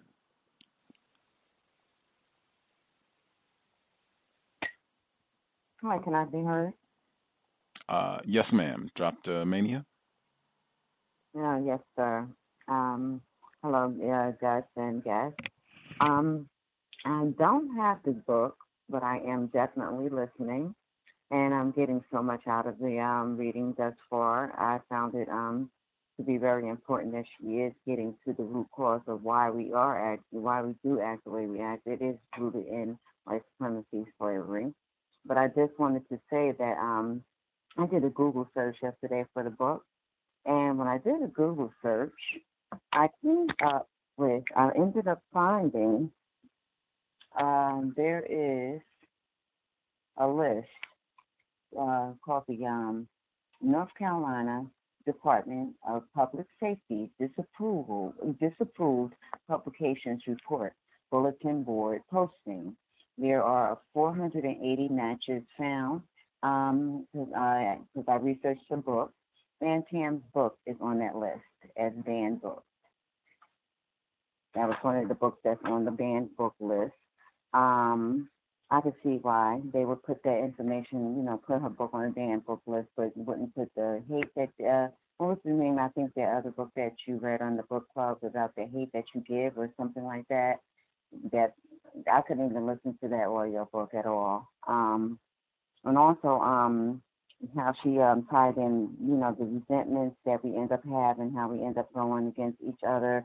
We end up having resentments due to um, not being allowed to um, be men and women. Like when she gave the example of the um, the rape uh, that happened with the um, female and how we end up taking that type of stuff out on each other. And um, I can identify with that, and I can see how you know how you know the system is the cause of it. And that's all I wanted to share, um, Gus. And uh, thank you, and I will mute my line. Much obliged, Drapetomania. Uh, other folks who dialed in, if we've not heard from you at all, uh, that is hilarious that her book is uh, banned in that area of North Carolina, but not a surprise at all. I've heard that about other texts that are constructed. I, don't, I, w- I would be curious if some of the uh, more infamous book, like the, the Anarchist Cookbook uh, or uh, Dr. William uh, Dr. William Pierce, uh, the Turner Diaries. I'd be curious if some of those texts are on that list as well. But anywho, uh, other folks that we've not heard from at all, if you have a hand up, uh, proceed.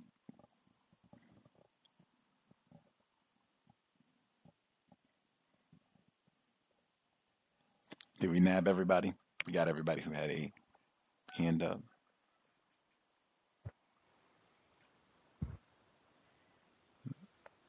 Can I be heard? Yes, sir. Uh, greetings, guys. Greetings to all the callers as well as the listeners.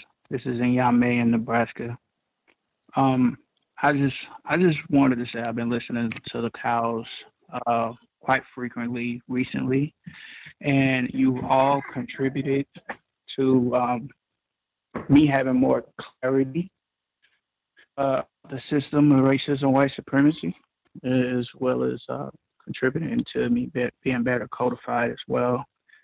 Um, this is my first time reading Pam's book. I find it quite uh, informing, and um, I, I, just look forward to more programs. I want to say again, uh, thanks to everyone's efforts, and um, uh, you all have a, a great rest of the evening.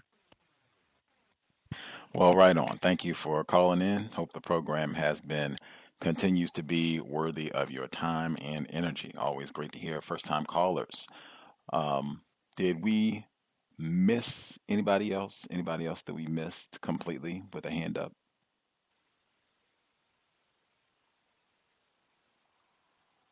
Okay. I'll assume that we got everybody. Uh, I said that I was going to make an effort to concede my talk time to Pam the Great so that she could be a part of the discussion, uh, since, as I said, she was so generous with her time uh, and speaking with us uh, about this book and many other texts over the years. So, uh, this is Pam the Great. Uh, she is talking about how the system of white supremacy uh, it works to invalidate people in all areas of people activity. That's what the system is set up for, uh, and how she hopes that that comes across in this book. Can you just give a little bit because we I had that in the description. We're supposed to uh, be addressing ways uh, that we can bolster uh, self-respect from this. Uh, it's really a psychological warfare um, to really warp your self-esteem and self-respect and how you feel about yourself and other black people, other non-white people. Um, I guess before we get to to that aspect, I guess can you touch on just your observation the impact that this had this this all areas of people activity campaign of invalidating non-white people the impact that that has on black people? Sure. Um, you know i can start with uh, some of the things that uh, some of the notes that i had uh, for example the, the beauty standards uh, i mean anytime you can get someone to look in the mirror and dislike that person in the mirror everything else is a cakewalk and so, from the time that we're small, look at the black doll, white doll experiment. Uh, you know, even as the early age of three or four years old, I think the youngest child might have been about four. They know that being brown is bad. So, how do you build your validation, self validation, your self esteem on that foundation? You can't do it. And the troubling thing is, and Cree actually uh, said this I believe in the book review she did on our book, Black Love is the Revolutionary Act, that I would suggest that everybody read Cree's review because I got something out of it. And I actually read the book, so, and helped write the book. But um, she was saying that she did not understand how a person, a black person, could actually say out loud, talk about good hair, and talk about white features in such a way as though to negate themselves. Now, I don't remember her exact words, but basically, how do you even let that language come out of your mouth? If something is good hair and you've got something different on your head, how do you even, even if you're thinking it, how does it come out of your mouth? What are you thinking when you say that? That's the self. It's self. I don't care if you're talking about another person. You're still invalidating yourself. Uh, but this is not doesn't mean we're stupid or bad. It means that we've been the victims of a programming that began when we were small, small children. And what I would like to see us do is be mindful of the kind of language you use around your children. Stop talking about pretty eyes and and and nice skin and good hair. And, and, and especially, I think about a child who is listening to their brown-skinned parent talk about the beauty of something that doesn't reflect that parent if the parent is showing the child that they don't even like themselves, where does your child get their self esteem from if you don't even like yourself? So, a lot of our problem, in my opinion, with the invalidation comes from that person in the mirror. What do you see when you look in the mirror? And it's not normal to see ugliness. I don't care what you look like. You can have three eyes. If everybody in your community has three eyes, there's no way in the world you should look in that mirror and see three eyes as abnormal or ugly. But what we've been taught is to look in the mirror and see ourselves and the people who look just like us as less than desirable. So that's one thing I think that is totally devastating to black people is this false beauty standard. And it is false because there's no way in the world 10% of the world's population can be the standard for 90%. That just doesn't happen. That 10% is actually, if you want to talk about not being the standard, they're actually the non standard on the planet. So how can they be superior when they're the non standard? Uh, the words, like you were saying, the words are, are really important. And uh, most of the words that refer to non white people uh, are negative words. Uh, you know, ghetto, underclass, urban, you know, uh, inner city, uh, you know, natives, tribes. I mean, just just uh, bar- burial. I mean, you know, just the, the the words that we use. And one thing that's troubling is the words that we use against ourselves, like nigger. Somehow, nigger has become a value statement. Somehow, nigger has become a definition of black people. How does that happen? You know, um, well, it happens through the system of white supremacy. So uh, I've been trying to work on on not using the word. And I have to ask myself when I use the word, what am I really feeling? I mean, am I feeling anger? And then who am I angry at? Am I feeling self contempt? Am I just saying things that I've been taught to say? And how does it make me feel? And I've actually been asking myself that. Why do I feel a sense of satisfaction in degrading other black people? Why do I feel a certain twisted sense of satisfaction in calling black people niggas? What is it that's inside of me that I need to really look at? Um, you know, the educational system, um, the same thing. I mean, kids get an overdose of white supremacy, and I would strongly advise black people don't send your kids to predominantly white schools because they're getting more than, than they're learning more than reading and writing. They're learning about how to feel inferior. There's a story in uh, Trojan Horse, Death of a Dark Nation. It's called Our Children Are Watching, and it was a story about a segregated prom, I believe, in Georgia, and how the black students were in this integrated school, but they had separate proms, and uh, how upset the black students were. They didn't see it necessarily as the white people being racist. They saw as they were being deprived of being with white people. They wanted to know why they couldn't be at the same prom as their white friends. You know, rather than rejecting the idea that they could they could have white friends, they wanted to be with these people. And what some of them did, a small group did, they went and stood outside the door of the white prom, the place where the white prom was being held, a place they were not allowed to enter, so they could stand there and cheer their white classmates as they marched into the prom. When they had the black prom, the white students were welcome there. I don't think I don't know if any showed up, but certainly these friends that they had, these white friends, didn't show up to cheer them as they walked into the black prom. This is what our children are learning. They're learning that white people are the validators, and they learn that best when they go to these predominantly white schools where they are getting an overdose of white supremacy. And if they're not allowing these black children to go to a white to a prom together, you know they're mistreating them through the school year. So, you know, education. Did you want to break in somewhere? oh, you're good. rock and roll. You're good. They didn't really tune in to hear Okay, me. okay. They tuned in to hear Pam. yeah, he can't hear you. Context of white supremacy. Pam the Great. That was the first time that she came to discuss Black Love is a Revolutionary Act back in 2011. I have many other audio clips. Uh, I just want to pause briefly uh, because I thought the segment, the timing, incredible. After we just read Barracoon and all that incessant chatter about how the niggers sold the other niggers off into slavery, and Alice Walker's forward throughout the book. Uh, Kossola talked about it in great detail, chopping off heads, the Dahomey tribe, and everything. Uh, to have Pam address that so forcefully uh, in the text. Uh, and she mentioned the article by Dr. Uh, Skip Louis Gates, Henry Louis Gates. Already got the cowbell in.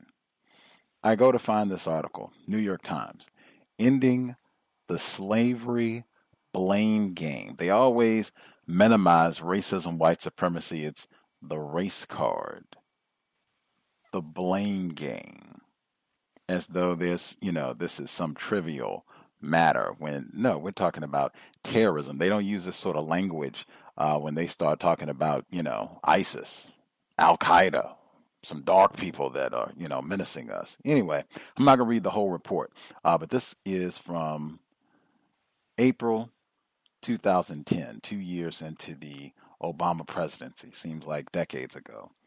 Uh, so I'm going to skip down. It says, How did slaves make it to these coastal forts? The historians John Thornton and Linda Heywood of Boston University estimate that 90% of those shipped to the New World were enslaved by Africans and then sold to European traders. The sad truth is that without complex business partnerships between African elites and European traders and commercial agents, the slave trade to the New World would have been im- impossible, at least on the scale it occurred. Advocates of reparations for the descendants of those slaves generally ignore this untidy problem of the significant role that Africans played in the trade choosing to believe the romanticized version that our ancestors were all kidnapped unawares by evil white men like Kunta Kinte was in Roots. That is a metaphor right there, simile specifically, like as like Kunta Kinte was in Roots. Somebody does make a point of pointing out metaphors. Continuing. The truth, however, is much more complex. Slavery was a business, highly organized and lucrative for European buyers and African sellers alike. Ooh. I would need like a footnote and like a gargantuan amount of evidence. Like I would call like major uh I can't even say falsehood. I would just have to say that is like absolutely gargantuanly incorrect. Like I cannot believe and I don't even blame Dr. Skip Gates on that one. That's so massively incorrect. Like, whoa. That's like me saying that 10 planes uh, hit 15 buildings uh, on September 11, 2011, and the New York Times lets that fly. I mean, whoa. Who is the editor for this who allowed this to ride where this sentence is approved as truth? And they say the truth, how they include that at the beginning. The truth, however, is much more complex. Talk about historically inaccurate, my lord. Slavery was a business highly organized and lucrative for European buyers and African sellers alike. Whew. Let me ask you this, uh, Thomas in New York, if you're not in. Uh, I guess whatever you heard that was inaccurate about what was in Pam's work, uh, which do you think is, is a greater inaccuracy, if you can judge that? The sentence that we just heard there, or what you heard in, in the first portion of Black Love is a Revolutionary Act? Um, they were both making the same inaccurate point, Gus. About equal, you'd say? They were equally, um, well, it was the same exact thing. They were both saying the same thing I disagreed with. So, okay, you know, unless so, you know, so it could show me some slave ships or some documents to prove this, I would be more um, inclined to believe it. Gotcha, gotcha. Either way, massively incorrect. And this is this uh, report. I said I'm not going to uh, read the whole thing. Uh, eh, well, let me give you one more paragraph. The African role in the slave trade was fully understood and openly acknowledged by many African Americans even before the Civil War. For Frederick Douglass, it was that's another cowbell. It was an argument against repatriation schemes for the freed slaves. The savage chiefs of the western coast of Africa, who for ages have been accustomed to selling their captives into bondage and pocketing the ready cash for them, will not more readily accept our moral and economical ideas than the slave traders of Maryland and Virginia. Another metaphor. He warned, We are therefore less inclined to go to Africa to work against the slave trade than to stay here to work against it. End quote. Uh, and I've said that that is a fantastic racist technique uh, that they will employ. They will get uh, and they will find a non-white person who's deceased, quote them to support whatever argument that they want to make uh, in support of racism, white supremacy, or just in support of false logic. Uh, they do this brilliantly, uh, and sometimes they even do it indirectly. I think that's what's happening here. Anyway, you can read the report. I'll post it on Facebook. It's titled "Ending the Slavery." Blame game. This is an op ed, as they call it, New York Times, uh, April 22nd, 2010. Dr. Henry Louis Gates, Harvard University. Harvard. Uh, I had one more audio clip, Pam the Great. Uh, before I guess I get to that, did anybody, any comments, listeners, comments, folks want to get in? Yes, I, I just wanted to uh, uh, report a uh, act of irony. Uh, as the program was starting, I can loudly hear a uh, black male and black female uh, neighbors, quote unquote, of mine, uh, a couple of house homes down, arguing. Uh, so uh, the book is relevant as far as what Pam was speaking about. So I'm looking forward to studying with everybody else painfully relevant. I think that was the first thing that I said when we read this book back in 2011, the first time that we had Pam on the program, is that this is not, I said that in the audio clip we started with, this is not a book that you'll be happy about and feel good and, and all of that. And our situation reflects that. So, uh, was that Ivy or someone else who had commentary? It was me. Excuse me. I just wanted to say, uh, I thought that was uh, amazing information uh, when they brought out that this was shortly after he was um, terrorized by that cop, that race soldier. Um, and I want to say that all of the authors, as well as Mr. Gates, are victims.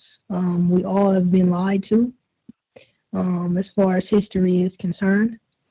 Um, so, all of us, I think, have have have stated things that are not true, and we don't mean to. This is, you know, we've just been um, lied to by racists.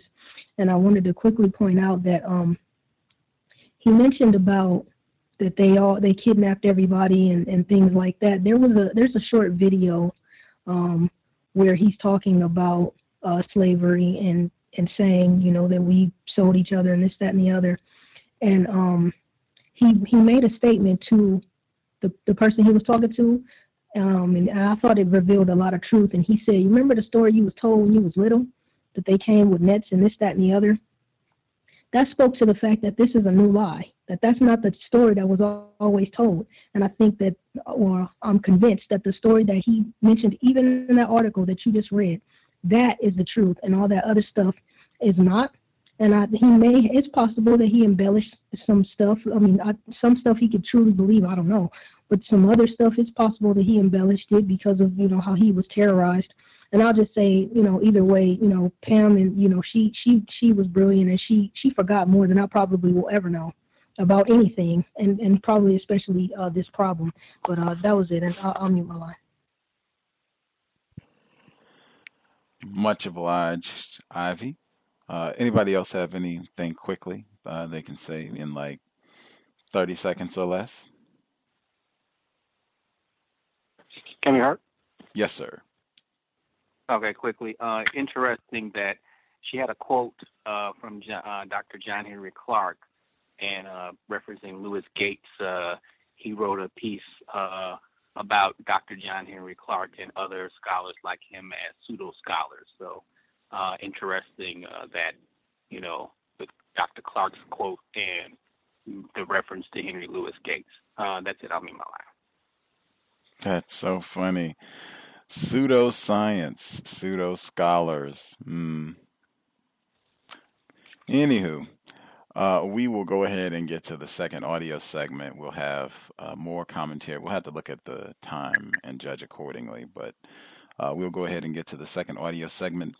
Black Love is a Revolutionary Act by Emoji, uh, Umoja, Pamela Evans Harris, second publication, recognizing her attempted counter racist efforts.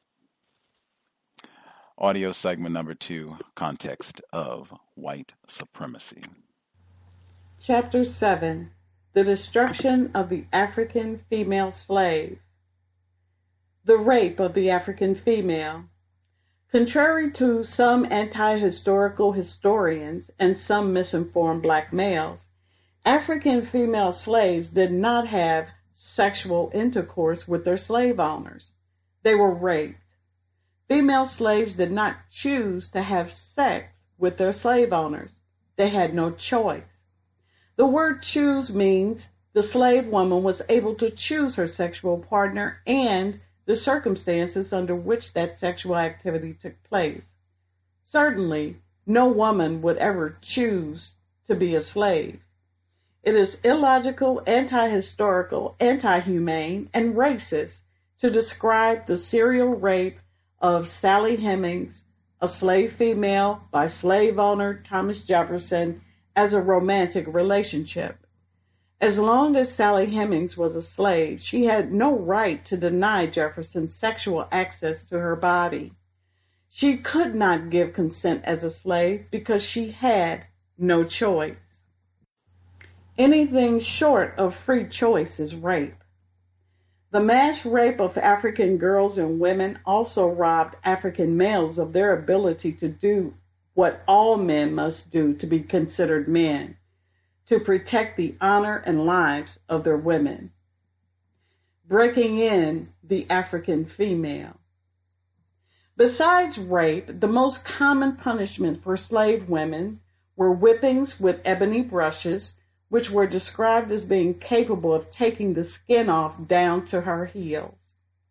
Or the choice of a whipping weapon might be a whip made out of plaited cow skin, noted for being so strong that it could take the skin off a horse's back or lay marks on a wooden board. An observer of such a whipping said the woman was lying down and groaning, her left side, where she had been whipped most, appearing in a most mortifying state and almost covered with worms. Quote, in the state of New Jersey, a female slave several years ago was bound to a log and scored with a knife in a shocking manner across her back, and the gashes were stuffed with salt after which she was tied to a post in the cellar, where, after suffering three days, death kindly terminated her misery. End quote. From American Slave. The punishments inflicted on slave women had sexual overtones. The slave owner or the overseer who inflicted the punishment often experienced some sort of sexual gratification, sadism, from the pain and suffering of slave women. Slave women who rejected the planter's sexual advances were often raped, flogged, or both. Even when no offense had been committed, some slave owners took delight in tormenting slave women. A slave narrative describes a slave woman screaming, suspended by her wrist from a tree, and the slave master touching her with a stick of fire as she swayed back and forth. Slave women also incurred the deadly wrath of the white slave mistress. Quote, a woman who tried to repulse her master risked a beating, but one who gave in risked antagonizing the mistress of the household. One ex slave told the story of a white woman who slipped into a colored gal's room and cut her baby's head clean off because it belonged to her husband. End quote. Source America's Women 400 Years of Dolls, Drudges, Helpmates, and Heroines by Gail Collins. Quote, Severe beatings were the method most commonly used by slave mistresses to punish black female slaves. Often in a jealous rage, a mistress might use disfigurement to punish a lusted after black female slave. The mistress might cut off a breast, blind an eye, or cut off another body part. Quote. From a slave journal. White female slave owners just as sadistic as white male slave owners. Historical accounts and slave narratives confirm that the white female slave owner was just as sadistic as her male partner. An example given was a female slave owner who used thumb screws on the thumbs of slave women until blood gushed out, or making them kneel on pebbles on their bare knees while washing the floor, or beating them with the heels of their shoes. Quote, I once saw a young slave girl dying soon after the birth of a child nearly white. In her agony, she cried out, Oh Lord, come take me. Her mistress stood by and mocked her like an incarnate fiend. You suffer, don't you? she exclaimed. I'm glad of it. You deserve it all, and more too. The girl's mother said, The baby is dead, thank God, and I hope my poor child will soon be in heaven too. Heaven, retorted the mistress. There is no such place for the like of her and her bastard. The poor mother turned away sobbing. Her dying daughter called her feebly, and as she bent over her, I heard her say, Don't grieve so, mother. God knows all about it, and he will have mercy upon me. Her sufferings afterwards became so intense that her mistress felt unable to stay. But when she left the room, the scornful smile was still on her lips. End quote. Source The Incidents in the Life of a Slave Girl, written by herself, Jacobs, Harriet A., 1813 through 1897. European males preferred importing African females over European females. Quote, the Atlantic slave trade was the largest long distance coerced movement of people in history and, prior to the mid 19th century, formed the major demographic wellspring for the repeopling of the Americas following the collapse of the Amerindian population. Cumulatively, as late as 1820, nearly four Africans had crossed the Atlantic for every European, and given the differences in the sex ratios between European and African migrant streams, about four out of every five females that traversed the Atlantic were from Africa. End quote. Source A Brief Overview of the Transatlantic Slave Trade by David Eltis.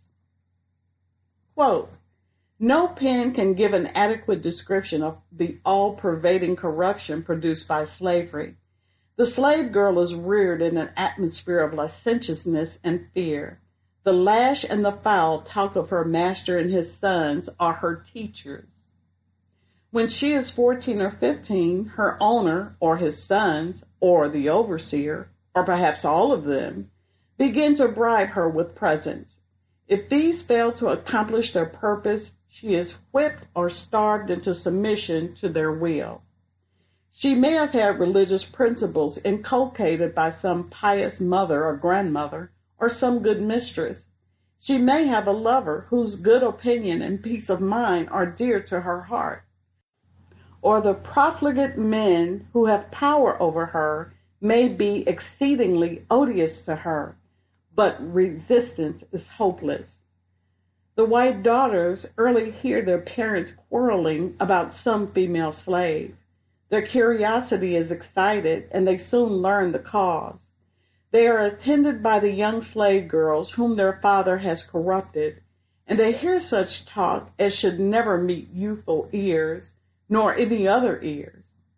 They know that the women slaves are subjected to their father's authority in all things, and in some cases they exercise the same authority over the men slaves. Source Incidents in the Life of a Slave Girl, written by herself, Harriet A. Jacobs, 1813 through 1897. In celebration of America's first black bitches. Frederick Douglass, 1818 through 1895, former slave, orator, social reformer, statesman, writer, and leader of the abolitionist movement tells of an incident where his aunt was found in the company of a black male without the slave owner's permission.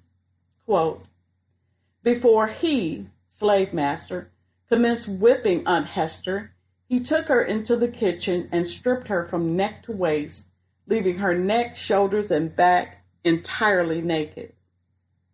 He then told her to cross her hands and called her a dead bitch. After crossing her hands, he tied them with a strong rope and led her to a stool under a large hook in the joist put in for the purpose.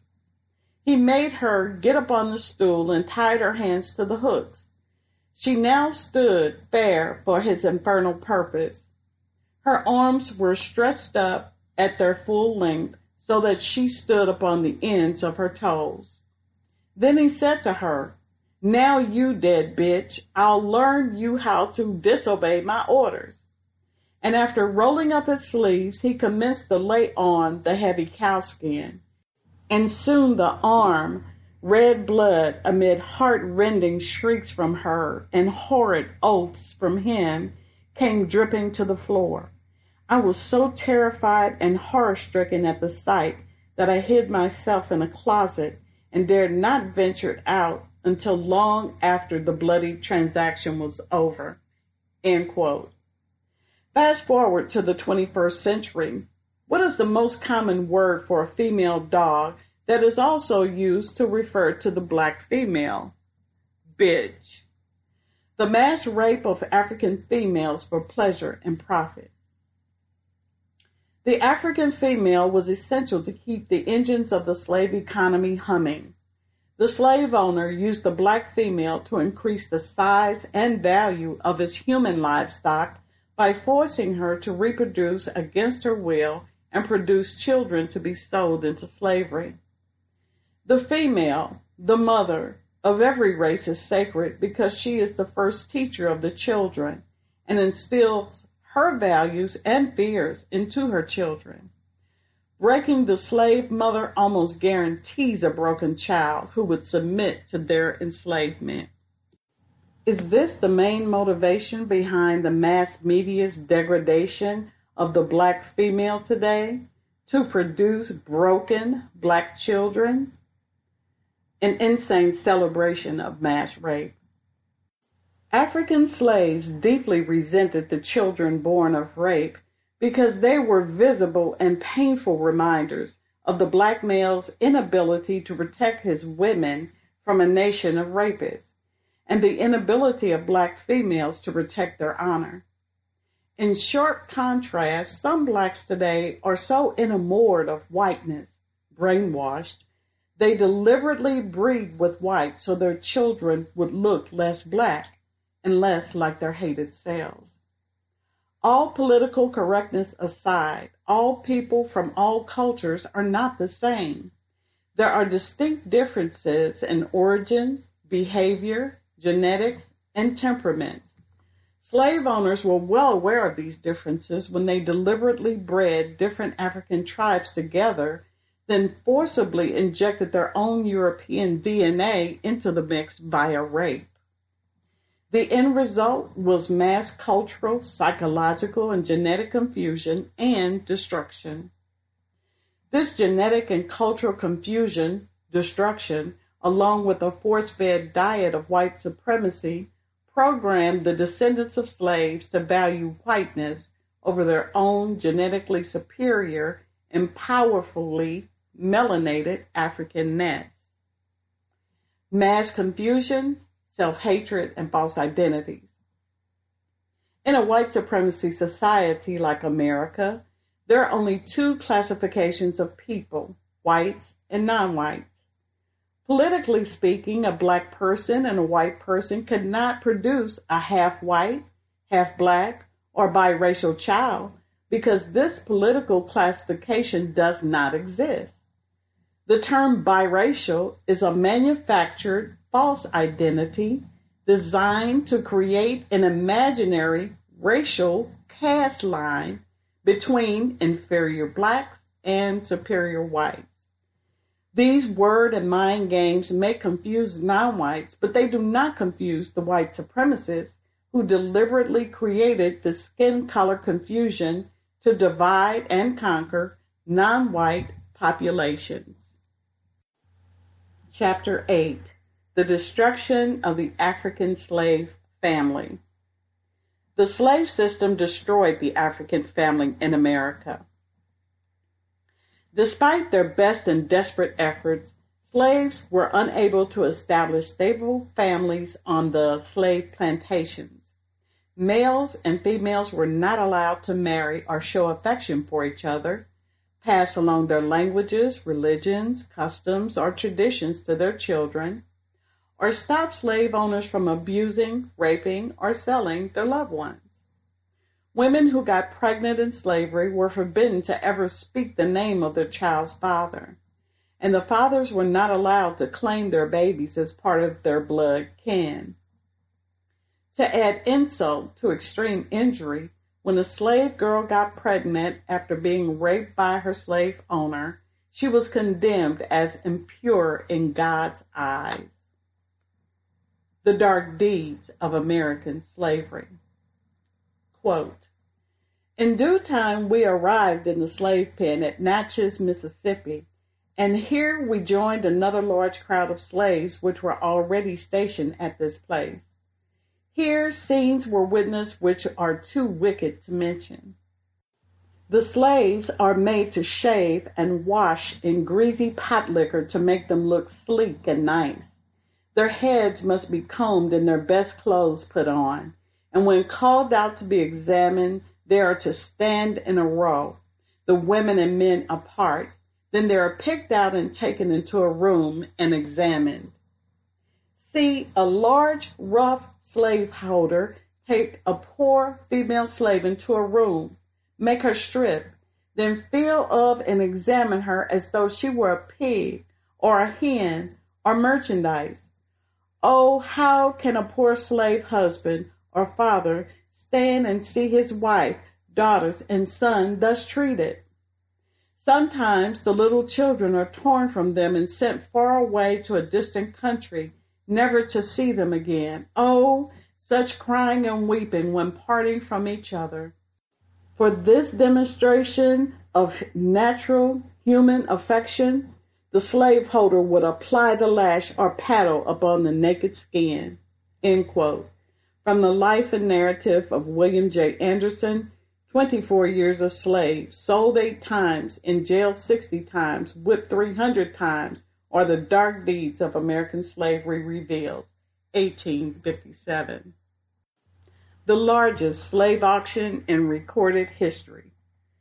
On March 3, 1869, six years before slavery ended, 436 black men, women, children, and infants were brought to a racetrack in Savannah, Georgia on March 3, 1859, auctioned off, and sold.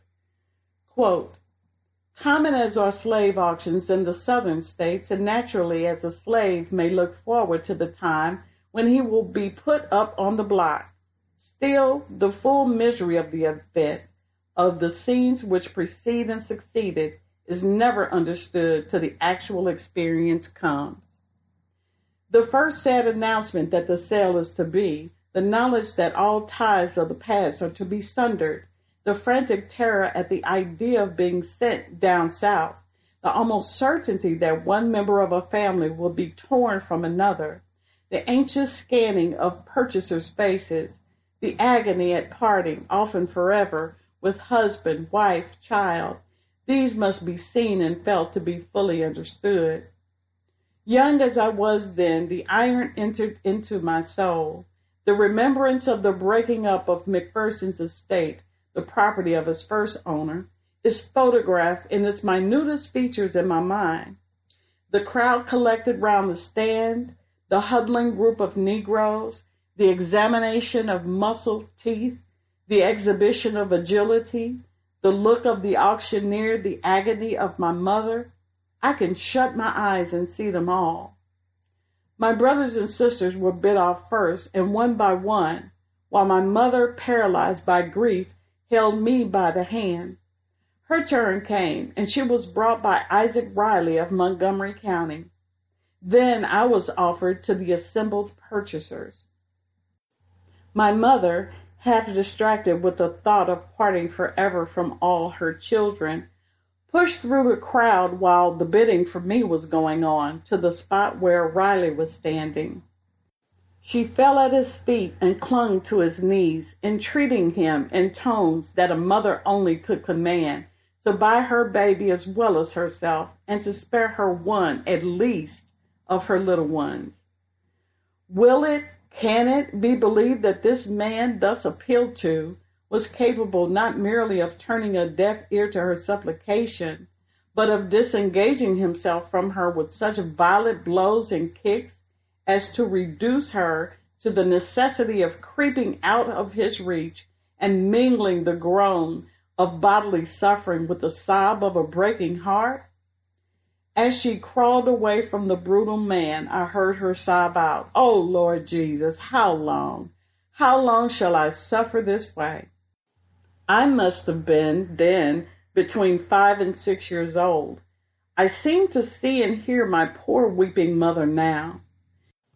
This was one of my earliest observations of men, an experience which I only shared with thousands of my race, the bitterness of which to any individual who suffers it cannot be diminished by the frequency of its reoccurrence, while it is dark enough to overshadow the whole afterlife with something blacker than a funeral pile. Almost immediately, however, whether my childish strength at five or six years of age was overmastered by such scenes and experiences, or from some accidental cause, I fell sick, and seemed to my new master so little likely to recover that he proposed to R, the purchaser of my mother, to take me too at such a trifling rate that it could not be refused. I was thus providentially restored to my mother, and under her care, destitute as she was of the proper means of nursing me, I recovered my health and grew up to be an uncommonly vigorous and healthy boy and man. Joshua Henson, former slave. A mournful scene indeed, the New Orleans slave market. Quote, the slave auction was one of the most barbaric practices of the harsh system of slavery. The slave trade destroyed families, especially after 1840. Planters could realize substantial profits selling enslaved people, and New Orleans became the center of the trade. The resulting migration involved hundreds of thousands of African Americans. Some moved with their masters, but the migration also tore apart slave families residing on different plantations. Others were sold on the block. End quote.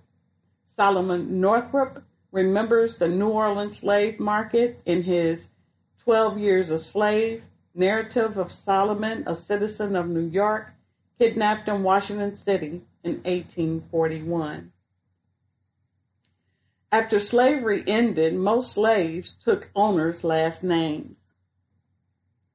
Prior to 1865, slaves had no surnames, only first names and the names of the people they belonged to. For example, Black Joe belongs to Mr. X, a slave owner. The importance of surnames is critical because they are proof of identity, heritage, or knowledge of self. Quote, we didn't have a name. The slaves always known by their master's last name. And after we was freed, we just took the last name of our masters and used it. After we had got our freedom papers, they had our ages and all on them, but there was laws, so we guessed at our ages. End quote. Clayton Holbert, former slave. Quote, My father was a slave, but I don't know where he was born because he said when he knew anything, he was in a house with the white people and they never did tell him anything. Where I was born, it was a mighty fine country and they was awful mean to the colored people in that country. My own pappy was named Stephanie. I think he take that name because when he was little, his mammy called him Estefani. That mean a skeleton, and he was a skinny man. He belonged to the Grayson family, and I think that his master's name. End quote. According to the 2000 U.S. Census, over 90% of the 163,036 people in the U.S. with the last name Washington were black. There are more black people with the same last name of the first U.S. president and slave owner, George Washington, than any other last name in America. From proud Africans to a race of non people. A non people have no knowledge of self, of their true history, who they used to be, or where they came from. A non people must rely on the manufactured identities of those who robbed them of their heritage. Pure African bloodlines were destroyed as warring tribes were forced to breed under terrible conditions of slavery. The slave owners forcibly and deliberately injected their foreign genes into the racial mix to create maximum genetic destruction and maximum psychological confusion. This traumatic blood mix may explain the high level of psychological confusion and conflict within the Black collective, as our genetics, bloodlines, temperaments, and physical differences wage war from without and from within. Fast forward to the 21st century, what is the most common word for a male animal that mates with a female animal, a bitch, that is also used to describe black males? Dog, aka D-A-W-G. Quote, everything that is wrong with black people today, other than normal human frailties, was caused by our contact with Europeans, white people. End quote. Umoja. Context of white supremacy. That will wrap things up for this week. Uh, we will pick up next Friday, 8 p.m. Eastern, 5 p.m. Pacific. Uh, we should be chapter 9 500 Years of Justice Denied. That should be next Friday, 8 p.m. Eastern, 5 p.m. Pacific. The number 641 715 3640. The code 564 943 pound. Press star 6 1 if you would like to participate. Folks who dialed in with a hand up, line should be open. I'll try and keep an eye out and see if there are folks who we have not heard from at all, see if I can get them first. Uh, but if you dial in, if you know you have a question, something you would like to share, go ahead, get a hand up. Please do not lollygag. Uh, person who dialed in, uh, AET, uh, did you have commentary you wanted to share? Your line should be open.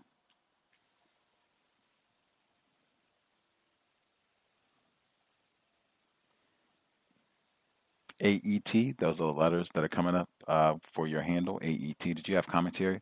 Uh, if you're on a headset, uh, line should be open. If you're just listening, that's fine too.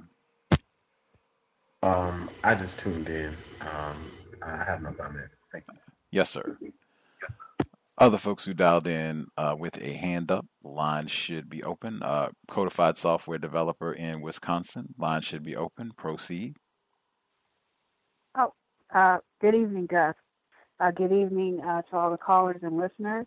Um, so I, I've actually begun reading this book, and I'm pretty far ahead. This is a, a pretty engaging book to read. Definitely very. Um, it's a page turner. Um, so I just wanted to touch on some of the things in the book.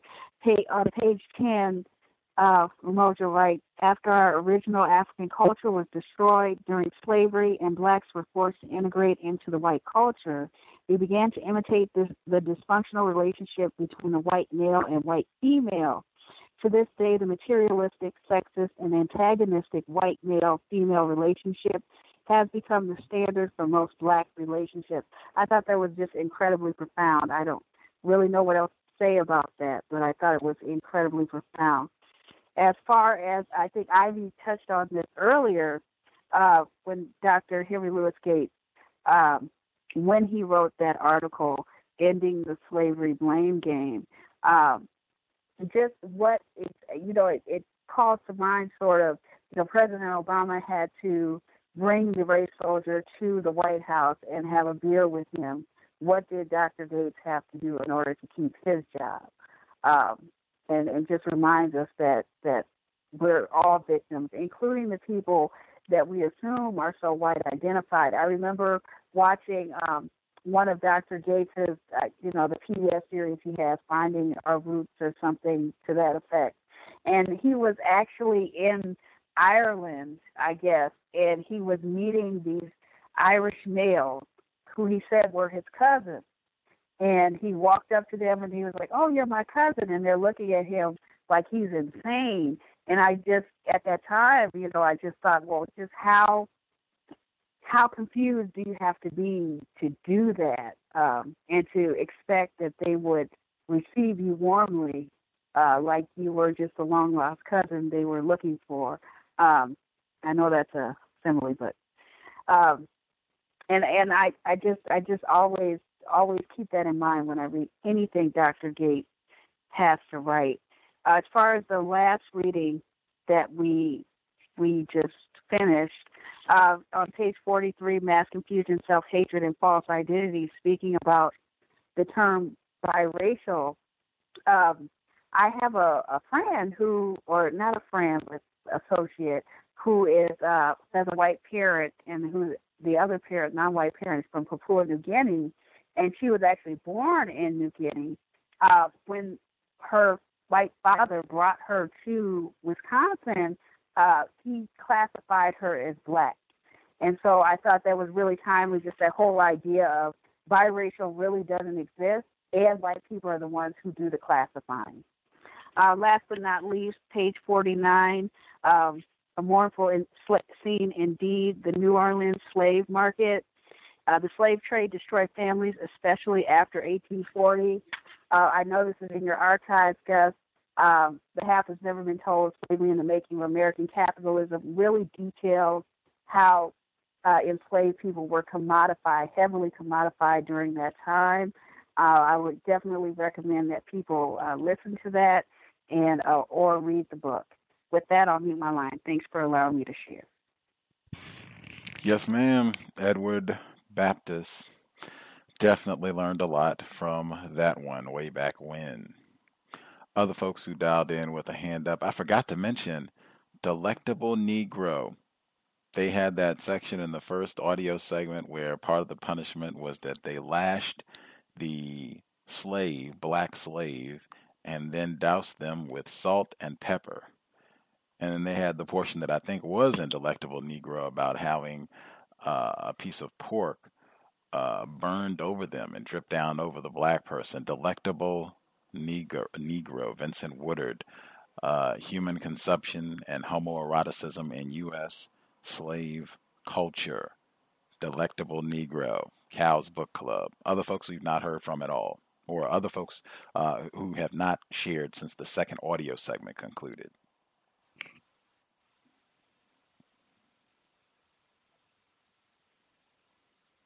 Yes, my dear. Yes, sir, Mr. Demi Four.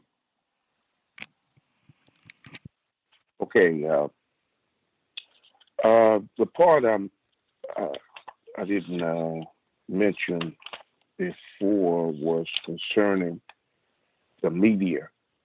Uh, see if I could find. Oh, she, uh, the co-authors and Pam posed a question on why, oh, why are the uh, Western media and academic community so determined and so desperate to hide the truth about the transatlantic slave trade.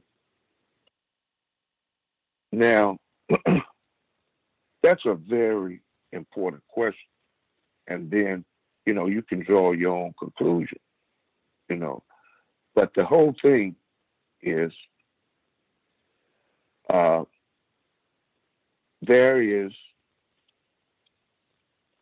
uh, a need to not be identified. It's like uh, Mr. Neely Fuller said, they hide in plain sight. All this create, all of this chaos was created by them, but nobody can be identified as having uh, created this mess. Um, also, uh, in the mass rape of African females for pleasure and profit. She talks again about the mass media's uh, degradation of the black females today. The mass media and the way that they communicate ideas is very important.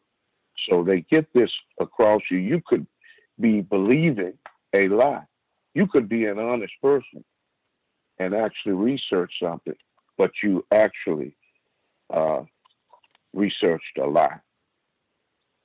Um, the largest slave auction in recorded history, 436 um, black men, women, children sold at a racetrack. And then she mentioned the slave markets. And, you know, I could drive past one of those auction houses. I think it was the same one that Solomon Northup was held in when he was in Washington. They still had that, that thing erect.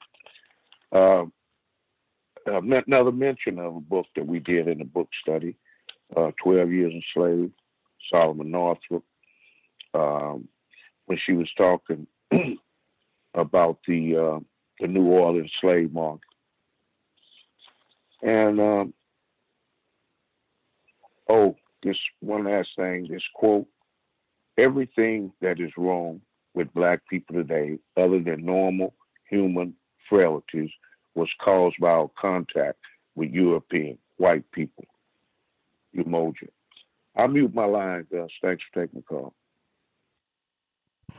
Much obliged, Mr. Demery, for great quote. Assessment of proper assessment of blame, culpability, if you will.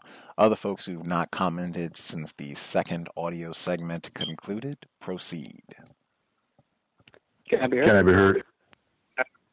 See, we'll get uh, Henry in Chicago. Uh, we'll get retired firefighter next. Okay, just real quick. Uh, the uh, the um, the example of the female slave who was uh, found dead or tied to a post cellar. Uh, I looked at it and it said the state of New Jersey. Now, memory serves me. I thought the state of New Jersey was a union state, an anti-slavery state. So that right there was like, you know, an eye opener to me in regards to, you know, uh, and and I've always, you know, I've always uh, heard and researched about, you know, slavery also being in the North as well. So uh, I'm glad uh, that was pointed out uh, in this, and also in regards to the term biracial. Uh, what was so funny is I had a conversation with um, a victim of white supremacy who has a who has a white parent and a non-white black parent, and he says that out of all the people who wants to know, you know, what is he quote unquote mixed with, the only people that have asked him that were black people. He says no white person has asked him what was he mixed with. They automatically assumed he was black. Uh, that'll be all. I will mute my line. Hilarious. Uh, thank you for your patience, retired firefighter. Yes, I uh, like the uh, the way that uh, the author Pam uh, has is uh, scientifically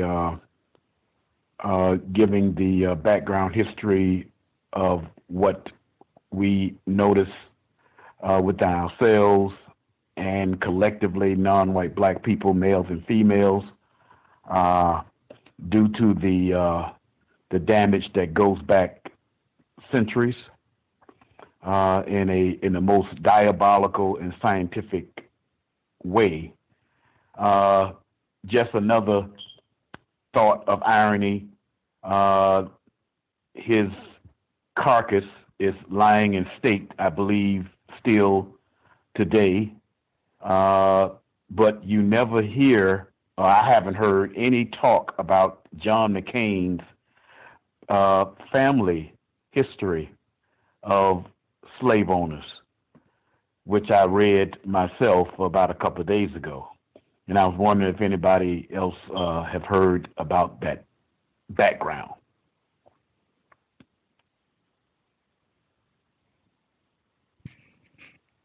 I haven't.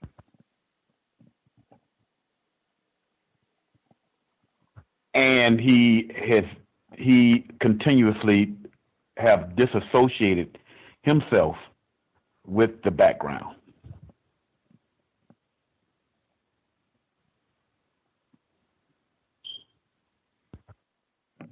Interesting. Did did you have any other commentary, or was that all you wanted to share? No, that's it. That's it. I know I normally say that's all I have to say, but that's it. Thank you. Much obliged. Yes, John McCain, the great, who also was not a supporter of the King holiday, if memory serves. Lengthy record, but anywho. Correct. Uh, other folks who dialed in, if you have commentary, proceed. Can I be heard? Greetings. Have you heard? I heard both of you. Well, Nab, I'll be first. Thanks, Gus. Thanks, Thomas. Oh man, a couple things like uh, as far as the the biracial thing, that was uh that stuck out to me as well. Um, that's been mentioned a lot. Um, I like how she said racial confusion. Reminds me of uh, Mr. Fuller um, and how he talks about there's like a thousand classifications uh, for non-white people and only one for white people. As far as the degraded image of uh, black women, man, we have a, our image is that we are we are whores, we are ugly, we are uh, disease ridden, um, we are masculine. Um, so many things, and the interesting thing is, black men's um, image is degraded as well, and it just it really makes me mad. Um, black men's image is that you guys are criminal, raping, murderers who should be killed. Um, and the interesting thing about that is, in my view, black men are the most popular group of people in terms of people wanting to be with them in relationships. I don't know if it's because of the the the statement that's put out there or the idea that's put out there about you guys is um you know what I'm trying to say. I'm trying not to say it, but your your private parts, I'll put it that way. That you know you guys are, are well endowed. That's that's that's that's what you guys are. That's what they say about y'all. And so I don't know if it's that, but I think that like all of the relationships that you guys get into with other women that are not black, I from my observation, most of that, maybe even all of it, is from them pursuing you in some kind of way, whether they're coming up directly to you and asking you for your phone number or making eyes at you or just making it known that they at least want you to approach them. And I think that's very interesting given the, the degraded image um, that you guys have um, and, or that is imposed on you. Um, I want to say that the, the narrator, I think that she's doing a great job. I think that, you know, she, she's reading at like the perfect pace. I can really um, take in and, and think about and muse over what uh, she's saying. I just wanted to quickly ask you, Gus. You know, you you know you have a a popular voice. Most people like your voice, probably men and women, um, but not like as far as the men, not like in a homosexual way. It's just very pleasant. But I wanted to know if you could remember what Pam said about your voice, and that was it. I'll mute my line. Uh, it wasn't uh, anything elaborate. I mean, she wasn't writing uh, poems or sonnets uh, to Gus about uh, my voice, and I think she it happened to be on a live uh, program, but I think it was just that you know she uh, something something I'm and this was years ago, but it was just something that she appreciated uh, how how I sounded uh, reading reading her work. I think it was something to that effect. Don't quote me verbatim.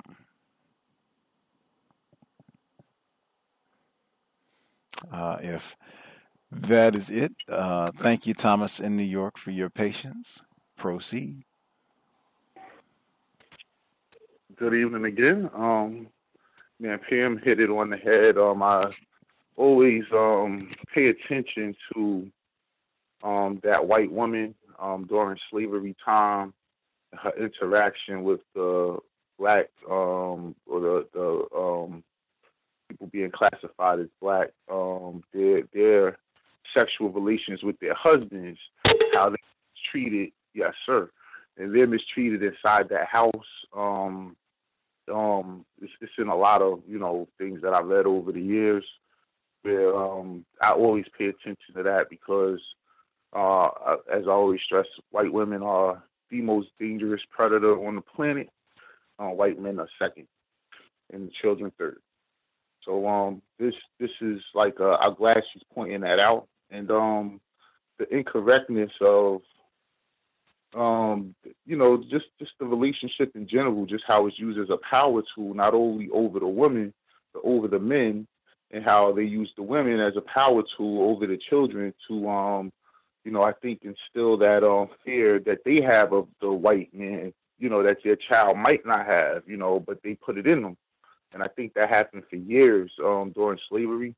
Um, ah, man, that the term she keeps calling them Africans. I just oh, ah, but um, you know, I would just say this. You know, um, the white man, people classified as white, classify themselves as that.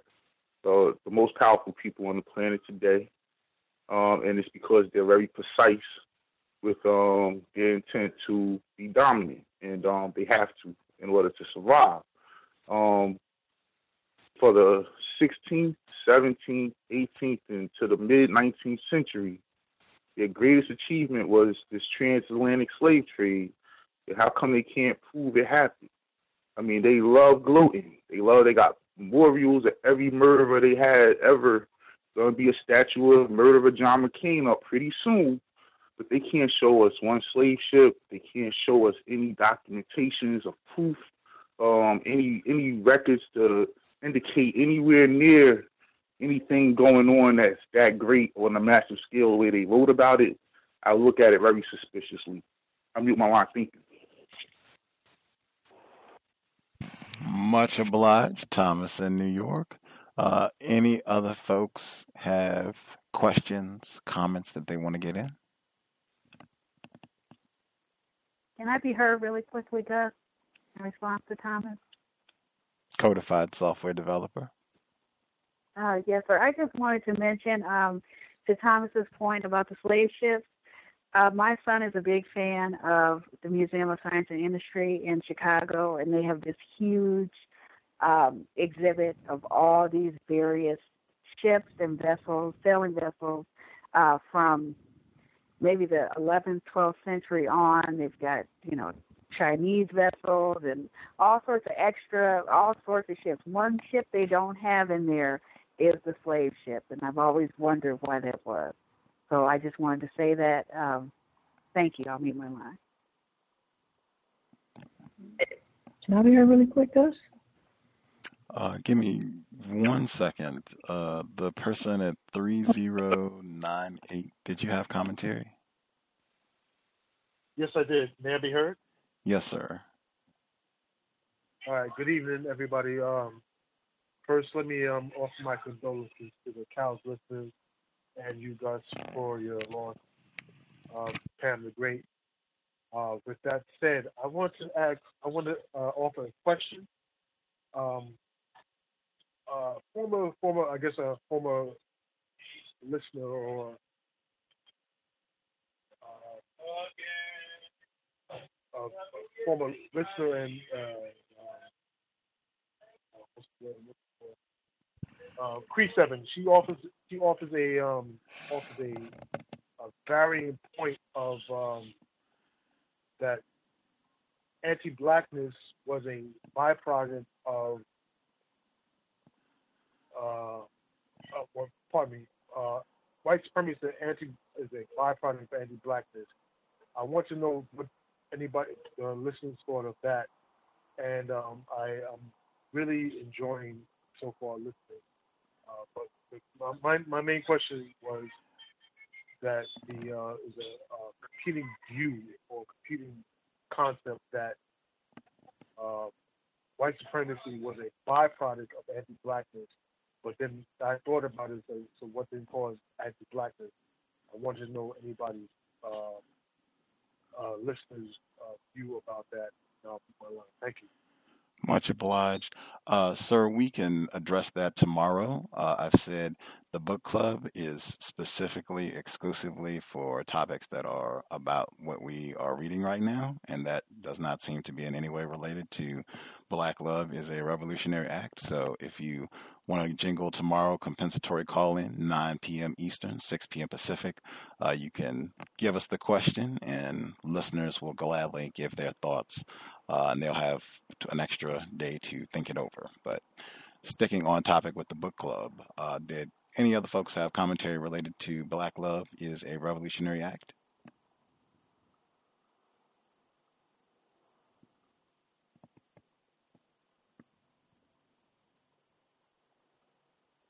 Can I say one more thing?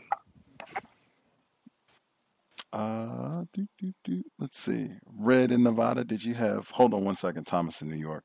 Red, of course. Uh, Red in Nevada. Did you have commentary that you wanted to get in? Red in Nevada.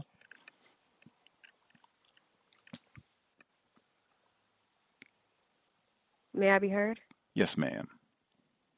Okay, um, thank you. Just real quick, um, I also appreciated the um, commentary about the white women and what they did. I feel like um, there's not enough um, information about white women's roles in um, in in slavery, and I know I've um, had a discussion with a victim about that, and just how we really don't understand that. And then also, I I can't remember if it was from the first audio segment or from this one, but I also appreciate how just the separation between, you know, the well, even though I guess quote unquote whites were the fir- were the first slaves, they were still humanized. They they weren't turned into animals. And then you know how she elaborates in how you know we call each other bitches and dogs and hoes and whatever. So um, I, I at least appreciated that, and I'll, I'll mute my line. Thank you for allowing me to share again. Much obliged. can I be heard? Is that you, Drapetomania? Yeah, I just wanted to say, um, I wanted to thank Thomas for his perspective about, um, you know, uh, the evidence uh, in regards to um, the slave ships. How come none of it, we don't have the actual evidence? And we still have the tombs of Egypt and all this other other evidence regarding um, what we did in the past. Why isn't that, you know, um, being produced? Um, it just gave me a whole nother perspective. I never really thought about it from that perspective, and I just wanted to thank Thomas for that. And I'll mute my line. Much obliged. Did we nab all of the folks? Nobody got missed. Uh, Irie in New Orleans, did you have commentary? Hello. Um, thank you. Um, good evening, everybody. Good evening, Gus. Um, three things. They're short. The first thing is when I um, went to a time and clock museum in Evanston, Illinois, there was an area dedicated to nautical um, devices, you know, compasses and, and other timekeeping things. And they were during the 1760s uh, and 70s and, and a little bit older. I suspect that some of these things were probably on some of the, the ships that you know they used for the slave trade, but they didn't label it that way. They they you know labeled it as exploration, um, you know, and mercantile um, uh, stuff like that. Um, there was okay, I can't remember the other thing. Um, I was in and out listening um, during my rides, and um, the one thing I caught last was about the physical torture of African women, and it reminded me of a book that I have now called The American Slave Coast by Ned and Constance Sublette. And if I can, real quick, it'll take maybe a minute. There's a passage that I want to share because it speaks to the torture that was also committed, um, like mentally, to to African women um, during slavery. So women with babies in hand were particular were in a particularly cruel situation. Babies weren't weren't worth much money, and they slowed down coffles. William Wells Brown hired out a slave trader named Walker. Recalled seeing a baby given away on the road. And this is a quote from him. Soon after we left St. Charles, the young child grew very cross and kept up noise during the greater part of the day. Mr. Walker complained of its crying several times and told the mother to stop its child's goddamn noise or he would. The woman kept trying to keep the child from crying but could not. We put up at night with an acquaintance of Mr. Walker in the morning, just as we were about to start. The child again commenced crying. Walker stepped up to her and told her to give the child to him. The mother tremblingly obeyed. He took the child by one arm, as you would a cat by the leg, walked ma'am. into the house. Uh, ma'am, let's. Yes. Uh, Yes, I'm going to stop there. I'm only stopping there because they were guests on the program. Uh, so, like, I'm we sorry. spent a full. It's no apologies because it's a great book. People can go. I would encourage folks to go in the archives, but we are at the three hour mark, and I just want to Yes. uh, pause right there. But great uh, outside information to support what Pam was talking about in the text and the American Slave Coast. Phenomenal work. Uh, February 2016. They were guests on the program the day after the Super Bowl. I remember it vividly. That's what I was doing with my Sunday, not preparing for the big game. I was reading their book, which is uh, supports exactly what Pam just said: the mandatory rape of black females, uh, and they have lots of great information in the text. Uh, let's see. I think we did nab all the folks I saw with hands up. Uh, Thomas in New York, if you can get your comments in in 20 seconds, that way we can wrap things up. Gus, you have a nice evening, sir. I enjoyed this um um this um conversation. That's all. Grand. We will call it a broadcast. We'll pick up next uh, Friday, 8 p.m. Eastern, 5 p.m. Pacific. Looking forward to it. Black Love is a revolutionary act. Much obliged to our narrators. Woof. Great effort. Uh, really appreciate uh, having multiple. Even though we only had the one narrator for this week, we will have multiple uh, narrators as we proceed. So much obliged to all of their diligent efforts. Great job. Super professional. Excellent, high quality work. Thank you, thank you, thank you to the narrators. With that, uh, we will wrap things up. If you want to write in any comments about the book, uh, observations, questions, uh, feel free. We should have more weeks to go uh, with the text, so you can email them until justice at gmail.com. With that, uh, sobriety would be best. We heard that in the text this evening, uh, that drunkenness was unheard of prior to all of this slavery, white terrorism. I think that's something we could pick back up, apply that uh, stringently in our counter racist code. Sobriety would be best. Uh, I think Dr. Welsing, many other grandcestors would strongly endorse us taking great care of ourselves physically, especially preserving our brain computer so that we can make great decisions, be prolific writers like Pam the Great or whatever it is, uh, and solve this problem permanently. Certainly, while we are out and about in a vehicle, we want to be sober and buckled up every single time. Uh, let's do everything that we can to minimize contact with race soldiers, badge or no. That's it. Creator, we ask that you help us remain patient with other black people, victims of white supremacy. We ask that you help us remain patient with ourselves. Remind us to demonstrate the highest levels of black self respect at all times, in all places, each and every time we are in contact with another black person. It has been time. Replace white supremacy with justice immediately. Cow signing out. Thanks all for tuning in. Nigga, you so brainwashed. I'm a victim, brother. Problem. You're a victim. Yeah. I'm a victim of 400 years of conditioning. Shut up. The man has programmed my conditioning. Mm-hmm. Even my conditioning has been conditioned. Hey guys, it is Ryan. I'm not sure if you know this about me, but I'm a bit of a fun fanatic when I can. I like to work, but I like fun too. It's a thing. And now the truth is out there. I can tell you about my favorite place to have fun. Chumba Casino. They have hundreds of social casino style games to choose from with new games released each week. You can play for free anytime, anywhere. And each day brings a new chance to collect daily bonuses. So join me in the fun. Sign up now at chumbacasino.com. No purchase necessary. Group. Void were prohibited by law. See terms and conditions. 18 plus.